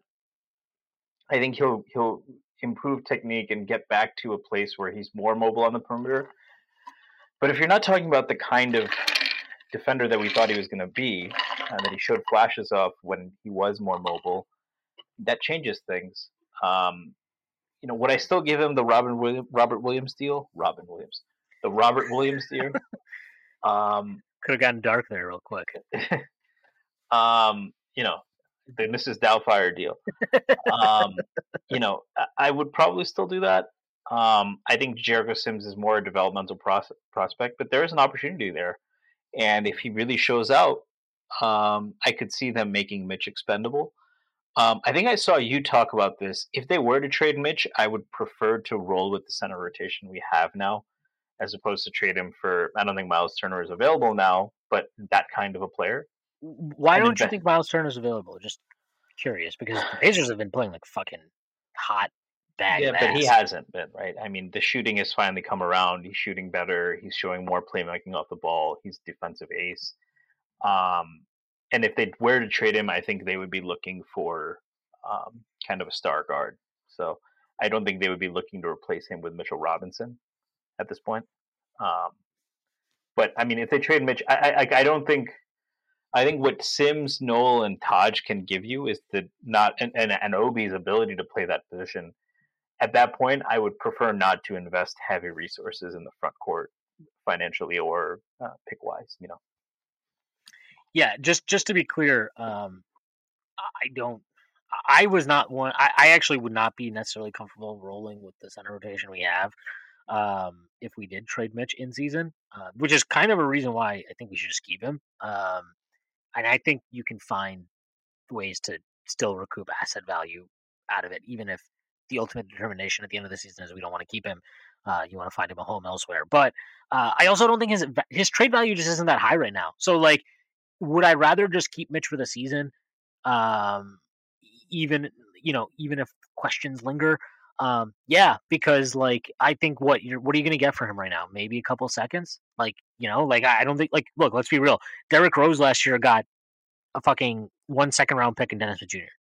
And Derrick Rose definitely had more trade value at that time than Mitch has right now. Um, obviously, these situations aren't always they're not one for one, right? But uh, you get my point. I, I, just don't think he's returning you like a first round pick or anything like that right now. So, what is more valuable, keeping Mitch and seeing like even after the trade deadline? What if he just, you know, he finally gets his leg under in the last 25, 30 games of the season? He's balling out. Like at that point, do we? Why would you not want to keep him, right? Like, so I just think they're better served keeping him for the season, unless there is like a trade for like a Miles Turner out there because like I, I'm not convinced Miles Turner's off the off the table just because he's playing well. Um, I'd, that, I'd rather if we were to trade with that team, I'd rather trade for Brogdon still. So yeah, I mean, I, I guess that's where I'm not. I just I'm not really short of like a star at this point at, at the point guard position. I'm just like not really interested in trading for anybody because I think Quickley just I don't want anything blocking or, or a wing. Uh, I yeah. just don't think the Knicks need to at this point invest a ton of resources in the center position. Well, I guess like that's that's where I put back. I don't think it would take a ton to trade for him, right? Like, I think you're, you're still paying him twenty million dollars for the next two years. So, but that's fine. I think he's worth that, and I think he's a really good. Like, he's you know, you talk about marrying the ideas of like we want to optimize our spacing, eh, but Thibs needs a rim protector. Like, Miles Turner is one of the few guys in the league who does he give you spacing? Even those, this even this year with the shooting improvement he's not really drawing the kind of attention not yet. or the not volume that you would expect right? So 100% but I'm, like i still think it's better than what the spacing options we have right now at the 5 are. Um and you're still getting elite rim protection. Like i think his defense is great. I, have been pretty skeptical of miles turner for a while but i think this year has de- definitely demonstrated that like he's a really good defensive player, and the offense is potentially coming around. I mean, he's what 25 years old, so this is not this is an age where like guys definitely can still take leaps and develop, and he might be taking one. Um, so I mean, look, I, I don't want to get too much in the Miles Turner thing because that's like more of a theory and an idea that constantly gets connected to the Knicks for a variety of reasons. But like to me, the the Mitch question is just fascinating. And I agree with you that Sims like you got to pump the brakes. I'm not saying that like he needs to be a part of the rotation 100% now, but I do like that they can play him and that he's not a total bum. And because of that, I think it's interesting uh, to see how they manage it because like I can see a world where they're like, yeah, look, we've already made X amount of progress with this kid in what he was drafted in August, so in like four months basically. Um, we've made this amount of progress with him in four months. Like we think, you know, our internal kind of like belief is given more time, we think that he's on a trajectory to be a starting caliber center. Um, and is that a crazy bet to make? Maybe, but like, kind of don't. I don't think it's out of the realm of possibility that they have already considered it.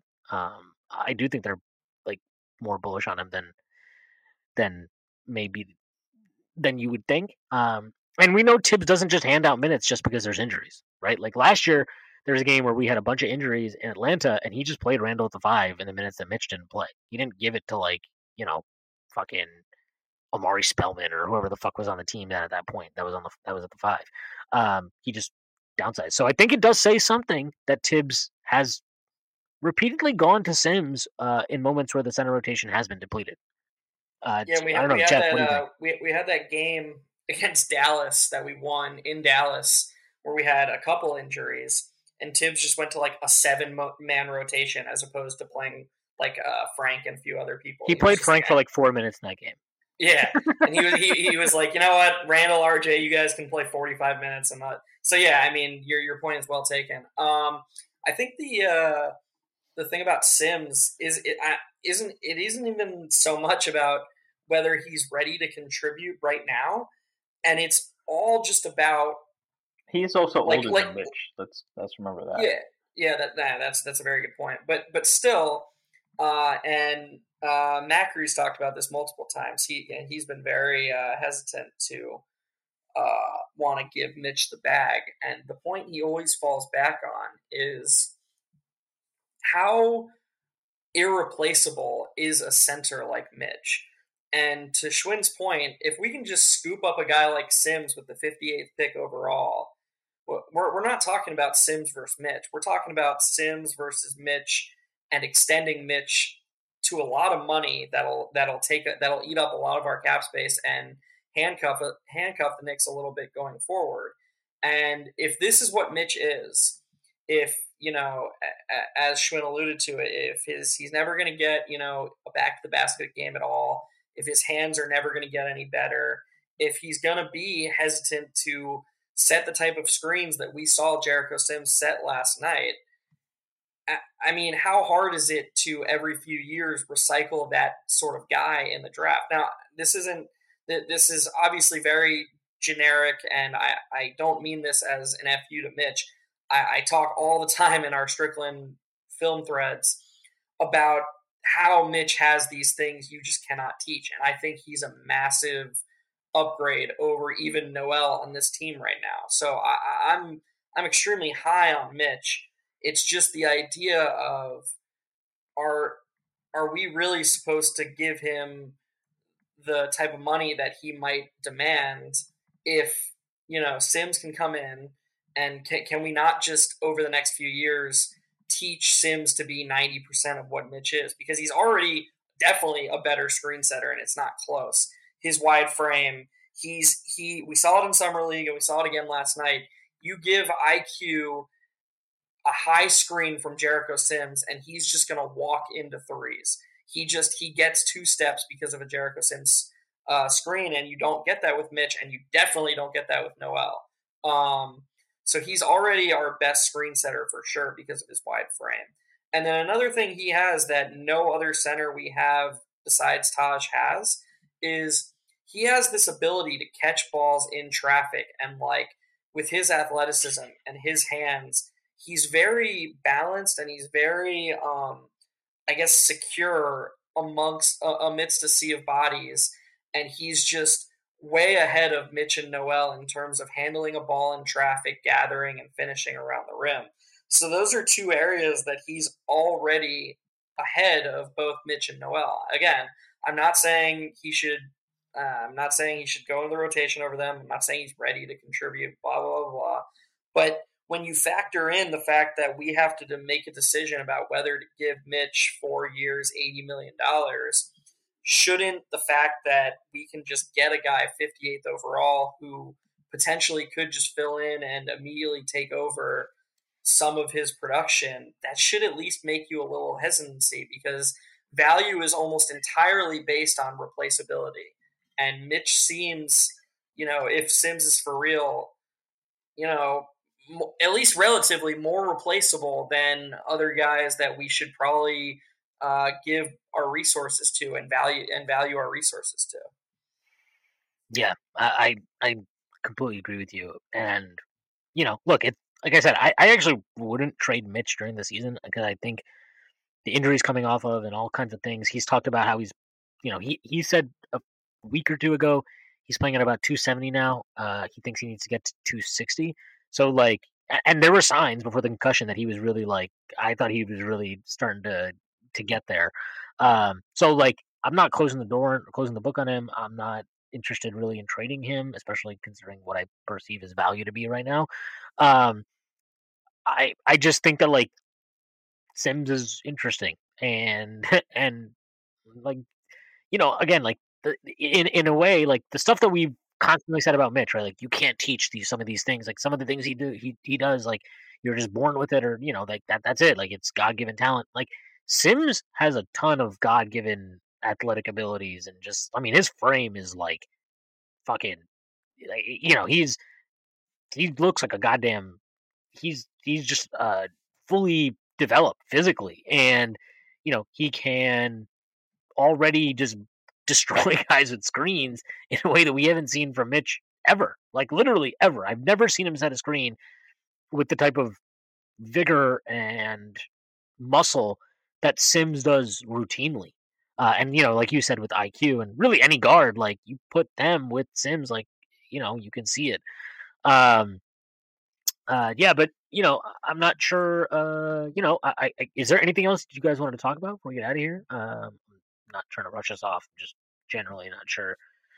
Uh, what else there is? I guess we could talk a little bit about the Hawks game. I mean, it was we have kind of glossed over it, but uh, it was a hell of a game, and I'd also thought, be interested in uh, previewing the Nets game if Oh yeah, sure. Just uh, yeah. vignettes. Um, funny fun fact uh, from Fred Katz: uh, a, st- a, statistical summary of why the Knicks are pulling Kemba Walker from the rotation. Knicks have the best defense in the league when he's on the bench, 99 defensive rating, and are dead last, 116.3 defensive rating when he's on the floor. Uh, they are also 27th in offense with him playing and 9th with him off. Um, not all on off uh, is necessarily indicative of individual player value. I would say that in this instance, I tend to agree with what the numbers are saying. Um, and if you want to, you know, segue into talking about the Nets, uh, and about the Hawks game, like I thought those were the Hawks game. I thought if Kemba played, we were going to get killed because I just see no way that Trae isn't just destroying him on every possession. And we had trouble enough with Trae, but a lot of that was just because of hot three point shooting. Um, and you know, against the Nets, like I, it would have been, it would have been tough. I don't know exactly where you hide him, even on a team like that, like theirs, which lacks. Hide him on Kyrie Irving. Yeah, you could do that. They look. I, I think Thibs got that memo. Um, but yeah, that's kind of where I'm at with Kemba. Where it just it, it felt like every game you're looking at and you're like, well, this is going to be a tough matchup. Well, this is going to be a tough matchup. Well, this is going to be a tough matchup. And at some point, you keep saying that it ain't just about the matchup; it's about the guy. Yeah. Um, so the Hawks game, what I'm interested in hearing from you guys is how much of that is sustainable. How much of that had to do with Burks being in the starting lineup. Um, Burks actually shot four for twelve. Obviously, he had a couple of big shots. Um, he had, I mean, I mentioned it before. He had one play I loved um, where he tagged Capela and stole the ball. Yeah, that was a great play. Um, he looked like Ed fucking Reed there. But um, you know, how much do you think that was the driver, or was it just you know this is a Knicks team that plays up and down to its competition? Wait, Burks was four for twelve against the Hawks. I believe so. that sounds that's that, that's that sounds like Quickley. I feel like Burks was really good and really he hit four threes in a row or something. I feel like Quickley was four for twelve. Quickley did not shoot the ball well. I know that, but he, you know, he had the playmaking. If I if I, I- I recall think- correctly, Quickley was four for twelve and one for seven from three, and then Burks, if I had to guess, Oh no, you're right. Burks was twenty seven for seventeen. I think. Burks may have had a poorer game the game before. You're right. Burks had Burks was at a great game. So Yeah, um, but still, to your point, uh, Burks just brought a lot. It was, it was, and I, I didn't see anything. I mean, you, you, you two have better eyes than I do, probably, but I didn't see anything that was that was unsustainable. I didn't see anything that was like the only thing that, and I mean, Hawks fans, of course, jumped all over this. They missed a lot of threes. Obviously, Trae hit those two cartoon, or maybe even three cartoon threes from half court. But had like one especially- runner that was like a LaMelo Ball, like from twenty two feet. Just inside Yep, three point line, he had a runner. I don't know if it- it it was, was- Burks or Quickley, or it was Grimes. It was Grimes, but um, you you it put was it in he was thread. trying to draw. He was trying to draw one of his stupid fouls, uh, and yeah, it just went in. Um, but yeah, I mean, Gallo missed a lot of open threes, uh, especially like he he was wide open a few times. Um, so I mean, I just didn't think any of the defense we have to threes- clean up. I, I just didn't think their threes were very often in rhythm. Like I, I thought a lot of them felt like I got to get the shot off because I'm open, or else like we're not going to get a better shot. Like I don't know how to explain it. Like to me, those open threes we gave up felt a lot different than watching like against the Cavs, for example, where it just felt like every three they wanted was super in rhythm. They didn't have to work hard for it. They didn't like a lot of the threes Atlanta got. Yeah, they might have been open, but they had to work to get them. They had to like make multiple possession, make multiple passes, run multiple actions, or Trae just had to be like individually brilliant and creative. Like I, I didn't watch that game and felt like the Knicks got lucky, and maybe you know Baker missed league and all that shit. But like, you know, I mean, were the Knicks lucky that fucking they had a skeleton crew at center? Uh, like, you know, I, I I don't know. Like I, I don't know what this necessarily means, and like you know, to the same degree, like Quickley was one of seven from three. Um, you know, like Julius was 0 of three from three. Like, yeah, sure. the Burks three is the bigger problem than the zero there, by the way. But yeah, yeah, it just it's just you know I, I don't Hawks fans like like you lose you lost a game. Like you know like I, I don't like this idea that they got unlucky. They didn't get unlucky. They fucking lost. Um and you know they're probably they they you know what? They did get they got lucky because Cam Reddish got hurt and he fucking sucks. So like that Hmm. probably helped them in that game that he didn't play much. Um, Also, one thing worth noting as well, and I'd be interested in your thoughts on this in terms of how it pertains to Kemba. Um, but Alec Burks and Julius Randle were two starters that posted a positive net rating, uh, plus two each. Um, for the the bench, all of them had a positive. RJ was plus 18 you spoiled the lead. I was going to say who is the other starter that posted a positive. Um, not just plus 18, but he had 15 for seven, 15 and 7, 6 of 11, hit a 3. Um, you know, still seems to be go, working through some shooting issues, but um, you know, was noticeably more active. To what extent do you think that had to do with Kemba's absence?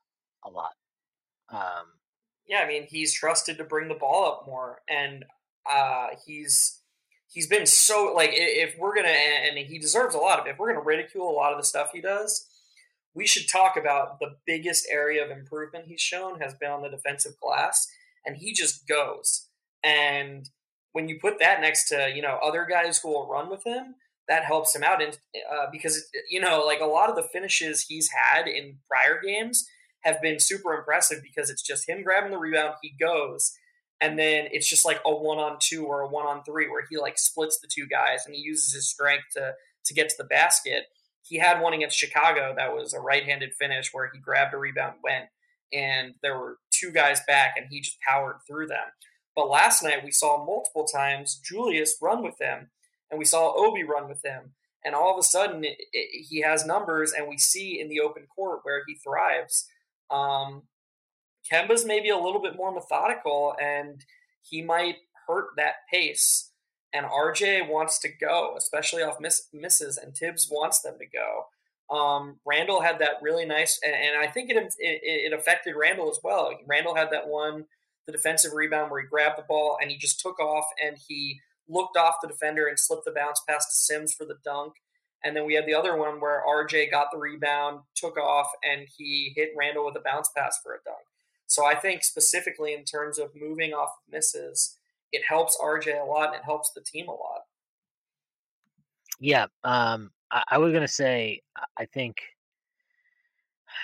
I think it it it, helped him a lot. Um, I have felt that like there's been a kind of how do you put it? Uh, I think there's been like a letting go of the rope uh, with that starting unit quite a bit defensively, where they don't trust each other to cover each other's backs, and it kind of leads to less commitment, less energy overall, and it bleeds into everything. Um, and I'm not saying it's all down to Kemba because it's not all down to Kemba. Guys have to take individual responsibility too. RJ being one, he was awful defensively for a week there. Um, that, that Charlotte game, I can't even get it out of my head. That was one of the worst defensive performances of it. I think that's easily his worst. It might be his worst game as a pro. It's definitely his worst defensive game as a pro. Um, just garbage. Um, but it's like I just think that it it definitely played a part. Like, I mean, didn't you feel like the entire game the Knicks were just more energetic and more active? And hasn't it been kind of obvious that throughout, um, you know, the entire season that like that lethargy of the starting lineup has existed? Like, I, I don't think that's lost on anybody. And well, how it, much of that is Julius and how much is Kemba, right? So. I think it, it's mostly Kemba. I've been saying this all season. I think it's mostly Kemba. I, I'm not. I've not been like hiding it. I, I know I mean, that against the Hawks that didn't really change, right? I mean, I thought Randle on offense played. Um, you know, when he when he doesn't shoot a ton or he misses shots, people kill him. When he takes a lot of shots, people kill him. I actually didn't think he played that poorly against um, Atlanta. I didn't think he played a bad game at all. I thought I thought he had a really bad end to the first half. That's specifically yeah. what. But in terms of getting back on defense and those things, that hasn't changed. Running the floor, he had a couple nice possessions. I don't know if it was you or Benji who posted it late in the first. Uh, was it late in the first half? Um, he had a couple of nice fast break possessions in a row. It was in the third quarter. That's probably Benji. Yeah. Um, so he had that. You he know, had that one mini alley oop to RJ too, where RJ had the really cool finish. Yeah, so that, and, was, that was and I and I actually I actually think that like things did change. Like it does. Like does Julius is he always going to have possessions where he like mopes because he didn't get a call or he missed a shot or whatever? Yeah, absolutely, he's going to do that. You know who does that? Every fucking star on every fucking team in the fucking NBA. Everybody, every star does that. Every single star. I mean, who's the ever Knicks, the Knicks fans are used to one. Yes, like exactly like, during the turn of the decade. Yeah. Yeah, like we we saw Melo do this. We've seen you watch a Lakers game. LeBron does it. Like and yeah, you can tell me those guys have greater track records. It doesn't change like how like we've seen. I saw fucking LaVine do it in both games against the Knicks. Like not get a call on one end and bitch and yell at the refs and mope and like you know people are like oh like like Julius got a technical against the Hawks and people were like losing their minds like how can you do that? That's so selfish. Like I've seen like every star does that. Every star takes te- gets technicals because they're bitching about at the refs about a call that they think should have been called. Um, I, I just I don't actually think that I think what has exacerbated it is the general like why we're noticing it more. Like he did that shit last year. He literally did that last year all the time. It was just less exacerbated because the overall energy level of the team was higher and it was more capable of covering for him for those extra two three seconds uh, that it requires for him to get back uh, if he were to not bitch and just simply run back. Um, and I think what's it's making not it just that, right? It's also like kind of even when he's not bitching, he lumbers up the court sometimes, doesn't always hustle back on D. Those are the things, right? Well, I think it's just I, I think that all existed last year. It just didn't stand out as much because Obi wasn't playing the way Obi is playing now. It stands out more now because like we watch Obi and he's running around like a fucking jackrabbit on coke, like just out of his mind doing five hundred thousand things a minute. Um, Julius isn't going to play like that. He's never going to play like that, and that's fine. I agree with you that there are mo- like I wanted to sh- like literally like fly to Atlanta and yell in Randle's face at the end of the first quarter when like Quickley came in. They had the last possession of the game, and Julius basically was like, "No, no, no! Like I'm taking the ball." Like he literally Are waved you sure off. you want to fly in for Magic City or? Yeah, well, that too. Um, but like he, he was like, you know, he, he basically was just like, no, like, give me the ball. Like, we're not going to run anything here. I'm just going to do it. And that sucks. I hate those possessions. He has too many of those possessions. But I also think part of the reason why he has a lot of those possessions is because he doesn't trust guys in that starting lineup. And I think one thing that he does trust Burks. Like, you know, he, he might not, he didn't trust Kemba. I definitely think he trusts Burks. We've know we've seen that from last year. Um, you know, he's he trusts Quickley. I know that at times he does his, you know, like exactly what he did at the end of the first quarter, but I think he trusts those guys in a way he doesn't trust Kemba. And I would bet that if we stick with this lineup change, I think that all of a sudden the narrative around Julius Randle will change and we will magically go from like and I've been critical of his body language at times, which has sucked. I just think that like part of the reason it has sucked so much and why it has stood out is the collective lack of energy of that group. I mean, look, like forgetting Julius aside, wouldn't you say that at times RJ has exhibited bad body language yeah. and shitty energy, especially and, on defense? And I, yeah. but I, I would also say, so the Randle, I try not to wade into the body language stuff. It's more just like if you don't hustle back on defense, it's not a body language thing. It's just uh, and I think it's it's not so much. Do I think I think Julius is committed. I think he's made it clear that he believes this is his team. He has ownership. It's more on Julius's case as well. Should we be subbing more frequently, right?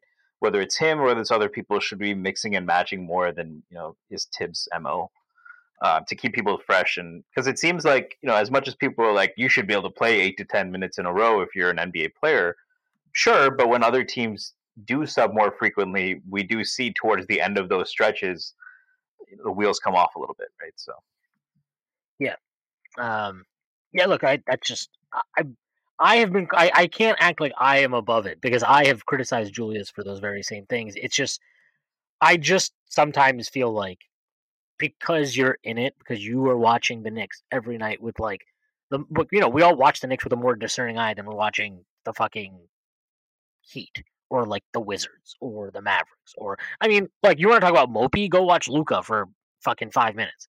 Like that guy doesn't ever hustle back on defense. He doesn't ever stop bitching to the refs. Are, are we going to act like? And yeah, obviously Luka is a higher level talent than Julius Randle, but you kind of get my point, right? Like Jayson Tatum has played like a fucking homeless man for most of the season, and he's constantly bitching and moping and you know, he actually got pulled from a game, I think, at one point because uh, what's their coach's name? Udoka.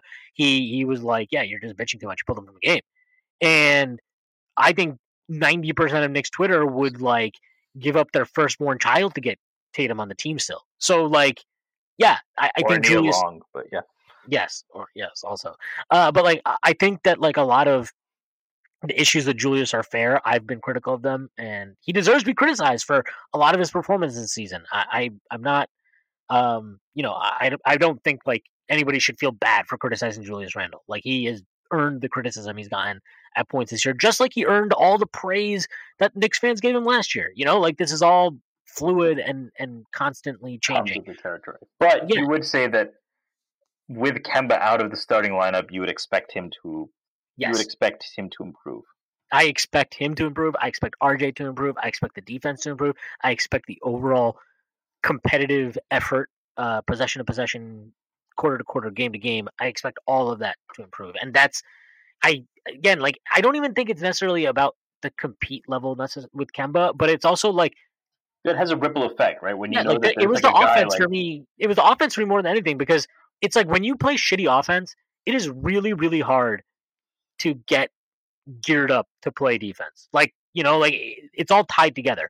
And with Kemba, there were just so many possessions on offense where you're like, okay, well, you just dribble the ball up the floor for like, you know, you've used the full eight seconds to get the ball across half court, and then you fucking took like five seconds just to run the shitty two man bullshit action to get Julius a touch 20 feet from the basket. And now, and it's like, that's the thing that really, I think, is uh, if there is a, a, a not a pass, but like a kind of mitigating factor with some of Julius's shot selection and all that kind of stuff.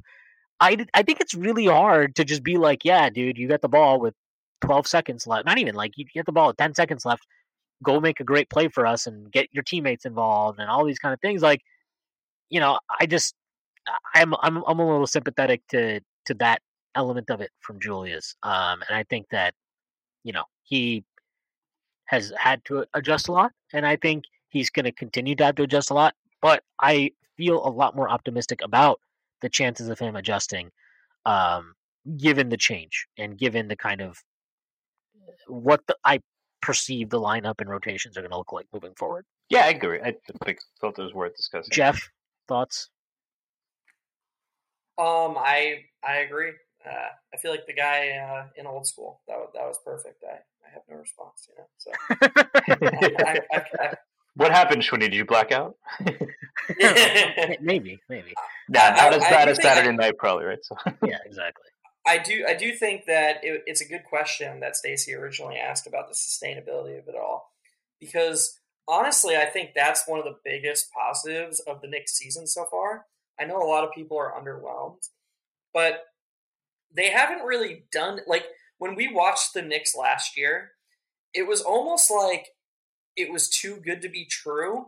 And when you watch Julius Randle continuously hit, like think about how many times last year it was just okay, Randle, go to work, and he would hit these fall away shots on the baseline or from the elbow extended, and you're just like, this is so awesome, but we're not that good. This has to stop eventually. And like you knew the energy on defense, you knew Thibs's defense was was at a certain point you were like, okay, this is always going to be there. But offensively, it just seemed like the sh- the other shoe had to fall eventually. And I've sort of gotten the opposite feeling this year in terms of like every time we play offense and we see like the off like I don't even think we've seen us be as ne- nearly as good as we can be. And it's like so when when when Stacy says did we do anything that's sustainable or is everything sustainable? It's almost like it, it's we, we haven't even reached our best uh, point of sustainability. And so like I just watch us and I'm just I just watch the team play and I'm like we can go and repeat this every single night in terms of like the fluidity of the offense and the shots we're creating because we just have so many so much shot creation and so many different shooters I, it's the exact opposite feeling that I got last year. We, I, I don't even think I've seen five Julius shots this year where I'm like, okay, well, we're lucky that one went in. He's not making any of those, and like, there's there's nothing that I'm watching that I'm like, okay, we're not going to see that again next game, or that's going to go away. It's totally the other way around. I'm like, just wait until we actually start making shots consistently. Like, I, I don't know. I'm really high on what we can be still. Yeah, I think um, like look, all it takes, all it ever takes is one run. Like it just takes like last year, the Knicks were basically a 500 team for most of the year, and then they got hot and they got what they won nine in a row. Was it? They right? also decreased Kemba's or Elf's minutes, but wow, nice, nice Freudian slip there. um, yeah, like obviously encouraging for this year, right? If that was the roadblock, yeah. then yeah, and I mean, like I, I'm I'm expecting that. Like I again, I I don't I know that it might come across as like me gleefully taking pleasure in it because I've been very very vocal about Kemba, um, but like I I don't take pleasure in it, but I also like that's what I expect to happen. Like this is not rocket science. You take out the guy. Oh, you mean you talk about the guy? You have the best defense in the league without him. You have yeah. it's. I think it's twenty seventh in offense with him on and ninth in. I mean, without him. we him, were worse with we were worse on offense with him on the floor this year than we were last year with Elfrid on the floor. Yeah, like, like so. So if you're talking about a top ten offense and a an elite defense, top five, top three. Now, of course, some of those are going to be skewed. You're going as benches, but I mean, if that's the level of change you're talking about, I mean, it's like it's like taking a huge anchor off the team. Sorry, you, you hate to talk about someone so respected like that. That is what it is right now, right? Um, so you know, and if you know, and he was only averaging 24 and a half minutes, so it's not like those numbers are so skewed where it's like you're not like it involves no minutes against other starters, right? Like yeah. he basically was not playing half the game. He's played less than half the minutes available this season because he's already missed two games due to load management. So like he's played less than half the games and eh, in less than half the total minutes the Knicks have played this season. And in that other half of minutes, the Knicks are essentially playing like a fucking 55 team or something. Yeah. Exactly. yeah. so, and I think that that I said before the season I predicted 54 wins, and I'm you know I think that that kind of potential is there because they've beaten really good teams. They haven't been uncompetitive in a game besides the Suns game, um, and so I think that's that. While we're on the subject of net ratings, and you did mention Luka Doncic, I wanted to bring something up. So on the Mavs, uh, if you look at players with you know with a threshold of minutes, let's say at least 50 minutes, Jalen Brunson as the top net rating. It's about 18. So it's the biggest on off differential, 18.8. Who do you guys think is number two? Ntilikina? It's, it's obviously going to be Frank. I just wanted I want to take this because like over the summer, you're just, everyone's you're just trying to you're just trying to make me mad right now, aren't you? Like you're just I, no, I want to to take a victory lap because a lot of people were shitting on. I was reminded of how many people said, you know, Quickley ceiling is lower and all that. Uh, I haven't even taken that victory lap.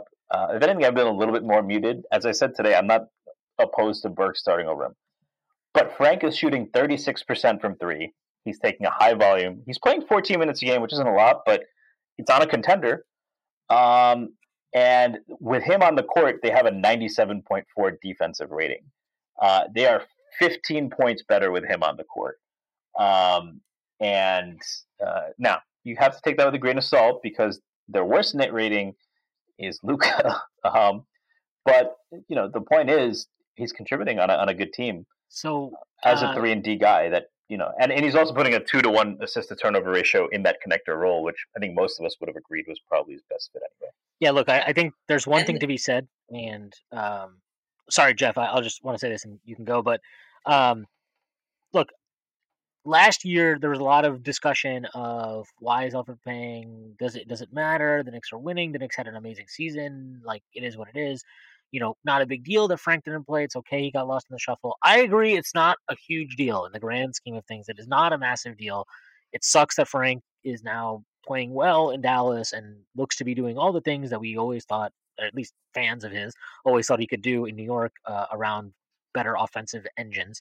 Um, what I will say though is like this is the type of opportunity cost when you punt on making the obvious change that needed to happen last year. When you punt on changing Elfrid Payton, what happens is you like you brought this up earlier, Jeff. You end up thinking you have to make an upgrade at a position that you maybe didn't need to make an ex. You didn't need to add an external player at. You know, like maybe if the Knicks had just played fucking Immanuel Quickley in the starting lineup last year, or Derrick Rose, or whatever, or Burks, they would have realized, yeah, we don't need Kemba, and we wouldn't have. And look, it's not a big deal. Like this two two years, eighteen million dollar contract, it's not a big deal. I'm not trying to make it into a big deal. What I am saying though is that these are the type of minor mistakes that can occur when you don't optimize your decision making and then justify it with people like our very own James Marcita being like, "Oh, don't get your diapers in uh, a twist and don't, don't poop in your diapers because we're winning games." Yeah, it's all great that we're fucking winning games. But there's still Sorry, optimal, that would go with it. yeah, like there's still optimal fucking decision making to be made, and we don't need to fucking bury our heads in the fucking sand and pretend that just because Tom Thibodeau knows more about basketball than us, that that there, there's some mythical, amazing hidden logic of like 5D chess moves of playing fucking Elfrid Payton at point for 22 mind-numbingly shit minutes a night. Um, like no, there's no great grand scheme, no upside benefit. Like like we didn't need to overthink it then, and we don't need to overthink the Kemba thing now. But we did sign Kemba to a two-year, 18 million dollar contract to address a hole that, in retrospect, if we had just given the guys that we're going to give minutes to now to address the situation, which are Alec Burks and Derrick Rose when he gets back from injury, and Immanuel Quickley, who is making who's made another leap this season, we may have never given him this contract. And again, not a huge deal. Like I think it, it works fine because it's salary filler. Again, I really don't think it's a big deal that they gave him the contract, but it it could be a big deal in the future if you fuck up something like that. And it, it might not be like a small potatoes thing. And you might not have guys on your roster that you can just easily plug into the into that gap and, and get the upgrade that you were looking for anyway. So um, is it a and look, I I don't think again, I don't think it's a huge deal that Frank isn't here, but like would it have been nice if we had just done that and like, you know, we had started IQ and stuck Frank in the bench rotation and the bench stayed good and the starters got better and we were a better team last year and maybe Frank stays. Like, sure, that would be that probably would have ended up being a better situation than what we ended up having because, like, not again, not a huge deal, but I would assume uh, Frank would have been easily would have been able to be kept at a number much lower than two years, eighteen million. Um, and yeah, it would have been fucking great to keep Frank and get the fucking uh, Knicks haven't signed a rookie pl- a player that they've drafted to an extension since Charlie Ward curse. Like, it'd been great to break that too. Um, again, not a huge deal, but these are like data points that you need to learn from. And to their credit, to Thibs' credit, uh, maybe he did learn from it. Maybe he did learn from it, and that's why he's been aggressive in making this change to the starting lineup so early. Yeah, and I, and I also wonder on the Frank. So I did not bring up the Frank thing to. Like it was a, I think it was a mutual parting of the ways. I don't think there's hard feelings on either side. No, there's not. Like that's not. I have, I have hard feelings. um, he's There's getting hard 14 feelings on this side. He's getting 14 minutes. He he isn't changing anyone, but he's he's a good player, right? Uh, I think to the extent that you mentioned that, I wonder if that plays into his thinking with Grimes, since he does love him. He, I mean, I think Thibs liked Frank. I'm going to put that on the table Yeah, I've I've always thought that. I agreed with you. because he he and he tried to find minutes for him, even though he didn't think, even though he likes some of the other rotation players. Um, so I, I think that's a thing. Um, and um, but I, I think it's important. Yeah, and like that that's you know there seems to be this medium between. You know, it seems like everyone is either constantly down. You know, the, the fans who will find a negative way to frame everything. Uh, side note, you saw that a lot on Michigan Twitter with the fans who were like, "Finally," or you know, like they couching it in just like, "Oh my god, everything sucked," and like now it's a little bit of relief versus like fans are just excited. And you see that with Knicks Twitter too, whereas like you know, there's fans even when we win a big game against Atlanta, it's like, "Well, good thing we're starting Kemba next game," or just negativity.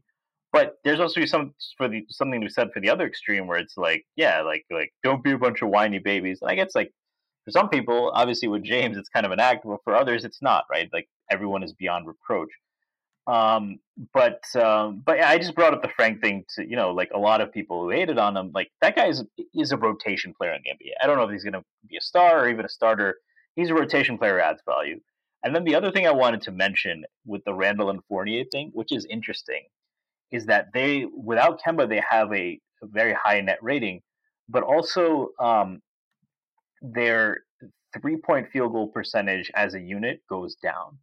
And what most people will attribute that to is that three point luck, right? Um, you know, that usually doesn't mean you're just worse at hitting threes because of that lineup. It's just, it's a variance, right? So if that were to, they're already putting up high net rating together, despite the Knicks not shooting, having not shot threes as well in that in those lineups. If that were to correct to the mean, and again, those are both very talented shooters, and you're you know you'd be adding someone like Alec Burks to that mix, you'd have to think that starts to be because there's an argument that those are our two best offensive players, right? Um, you know, I like Quickley a lot. I like Burks a lot. There are things both of them can do that Fournier can't, but he still may be our second best offensive player. This Rose too. Um, but that, nevertheless, that those two could be a potent pairing um, and kind of the centerpiece of an offense uh, if surrounded well. So I, I wanted to add that because I, I brought up their net rating before, but it's worth mentioning that that's actually been dragged down by. Uh, you, know, you can maybe you don't believe in the three point luck thing, but uh, if you subscribe to that theory, there's probably a reversion that takes them even higher. Yeah, there's a lot of negativity on Twitter about Fournier right now on Knicks Twitter, And really- Randle. it, and well, he, but like Randle, like That I'm comes not with the saying it- territory, yeah. I'm not saying it deserves it, but he's our best player. Like Yeah. I, I get, I get why people are. I don't get why people are overly negative to him, but I get why there's at least like some volatility to the conversation.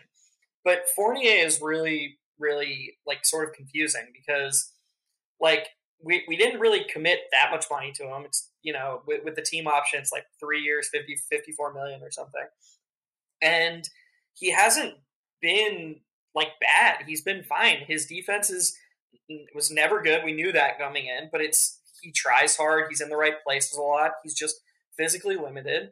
And yeah, to Stacy's point, he's had 20 games to develop like a, a, a partnership with this guy he's never played basketball with before. And the truth of the matter is, is him and Randle have shown a ton of chemistry that we should be enthusiastic about and should want them to build on. They have this little two man dribble handoff, pick and roll with Fournier, you know, really adept slip passes and him just running around.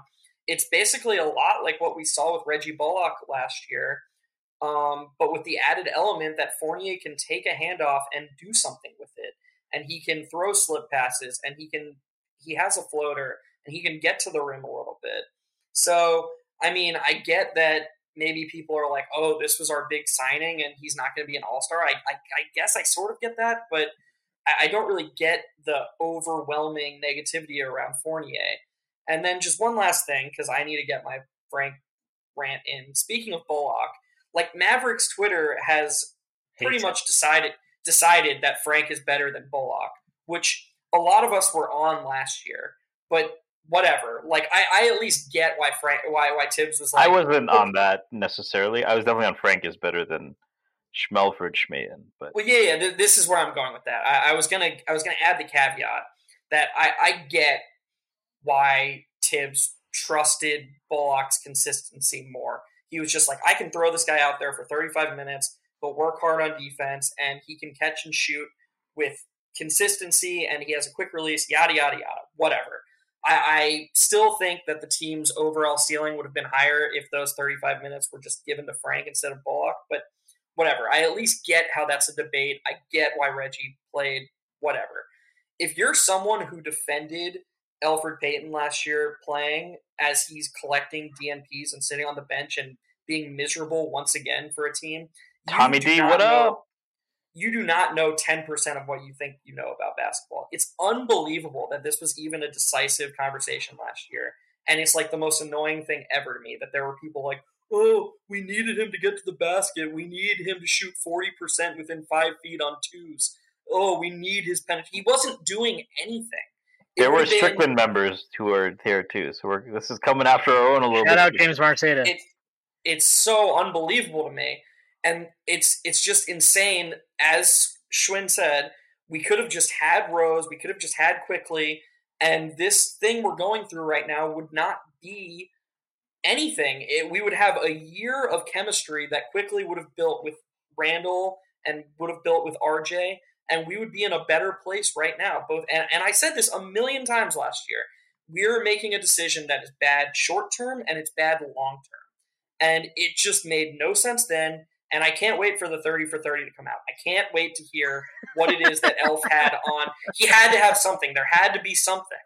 It may it, it, it's just it's so logical. It doesn't it never it didn't make sense then. It doesn't make sense now. I need to know. I need I need him. Kids likes being like, shitted this. on during sex. That's the, you know. there. There had to have been something. It had to have been be Dolan. It had to be Rose. There had to be It just there had to be something. I'm sorry. Like that's it. That's the last thing I'll ever say on this pod about Schmelfridge Payton, as Stacy just said. But it's just so incredibly baffling. And here we are again.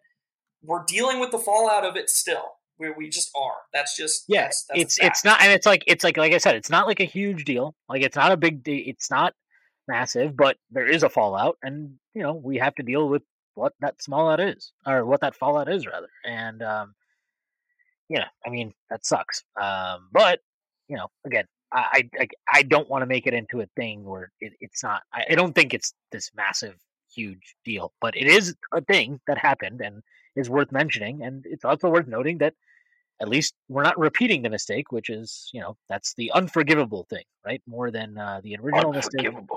Yeah. Uh, the the the original mistake is forgivable, but when you repeat them, that's when it becomes. No, I was I was referencing that YouTube video. I, I remember from back in the way. I I do I do. Um, but yeah, look, uh, I think that's probably a good place to end it.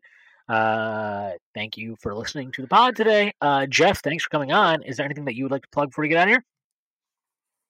Um, no, just keep uh keep following the uh, the film threads. Follow Strickland subscribe to the Patreon. You know, we've got uh, I've got some I've got a few article ideas coming up for the site, but I'm kind of I want to keep it close to the vest because I'm me and Alex are talking about it a little bit. Uh, so, but that'll come out eventually. Awesome. Looking forward to it. Uh, Jeff, thanks again for coming on.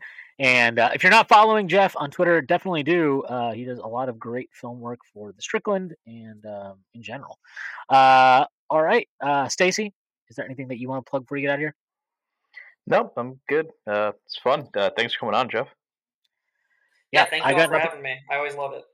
Absolutely, absolutely. Uh, I got nothing to plug, so I'm just gonna plug. Uh, Go Blue beat fucking Iowa uh, on Saturday. Get to the college football champion or the playoff rather.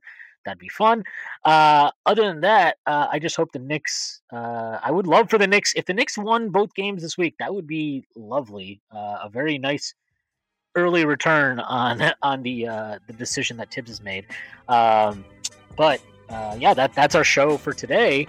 Hope everybody has a great week, and I will see you on Friday.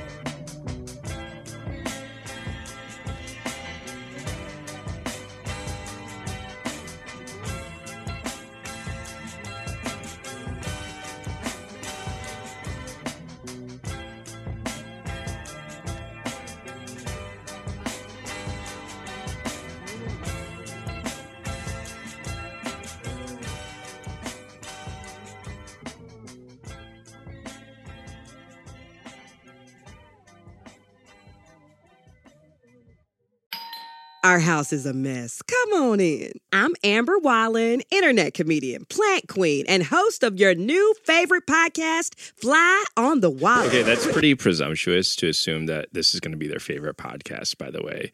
Like, come on, Amber. Anyway, that wasp that you just heard interrupt me is my husband. And co host Benjamin Wallen, also a comedian, and I host people at our home. I have a great wine collection in my cellar. Well, you a mean the mini fridge? It's a mini It's a fridge, mini yeah. fridge. New episodes of Fly on the Wallin drop every Wednesday. Listen in as we discuss relationships, books, and keeping our sweet baby kid alive while we make laughs on the internet. Subscribe to Fly on the Wallen wherever you get your podcasts.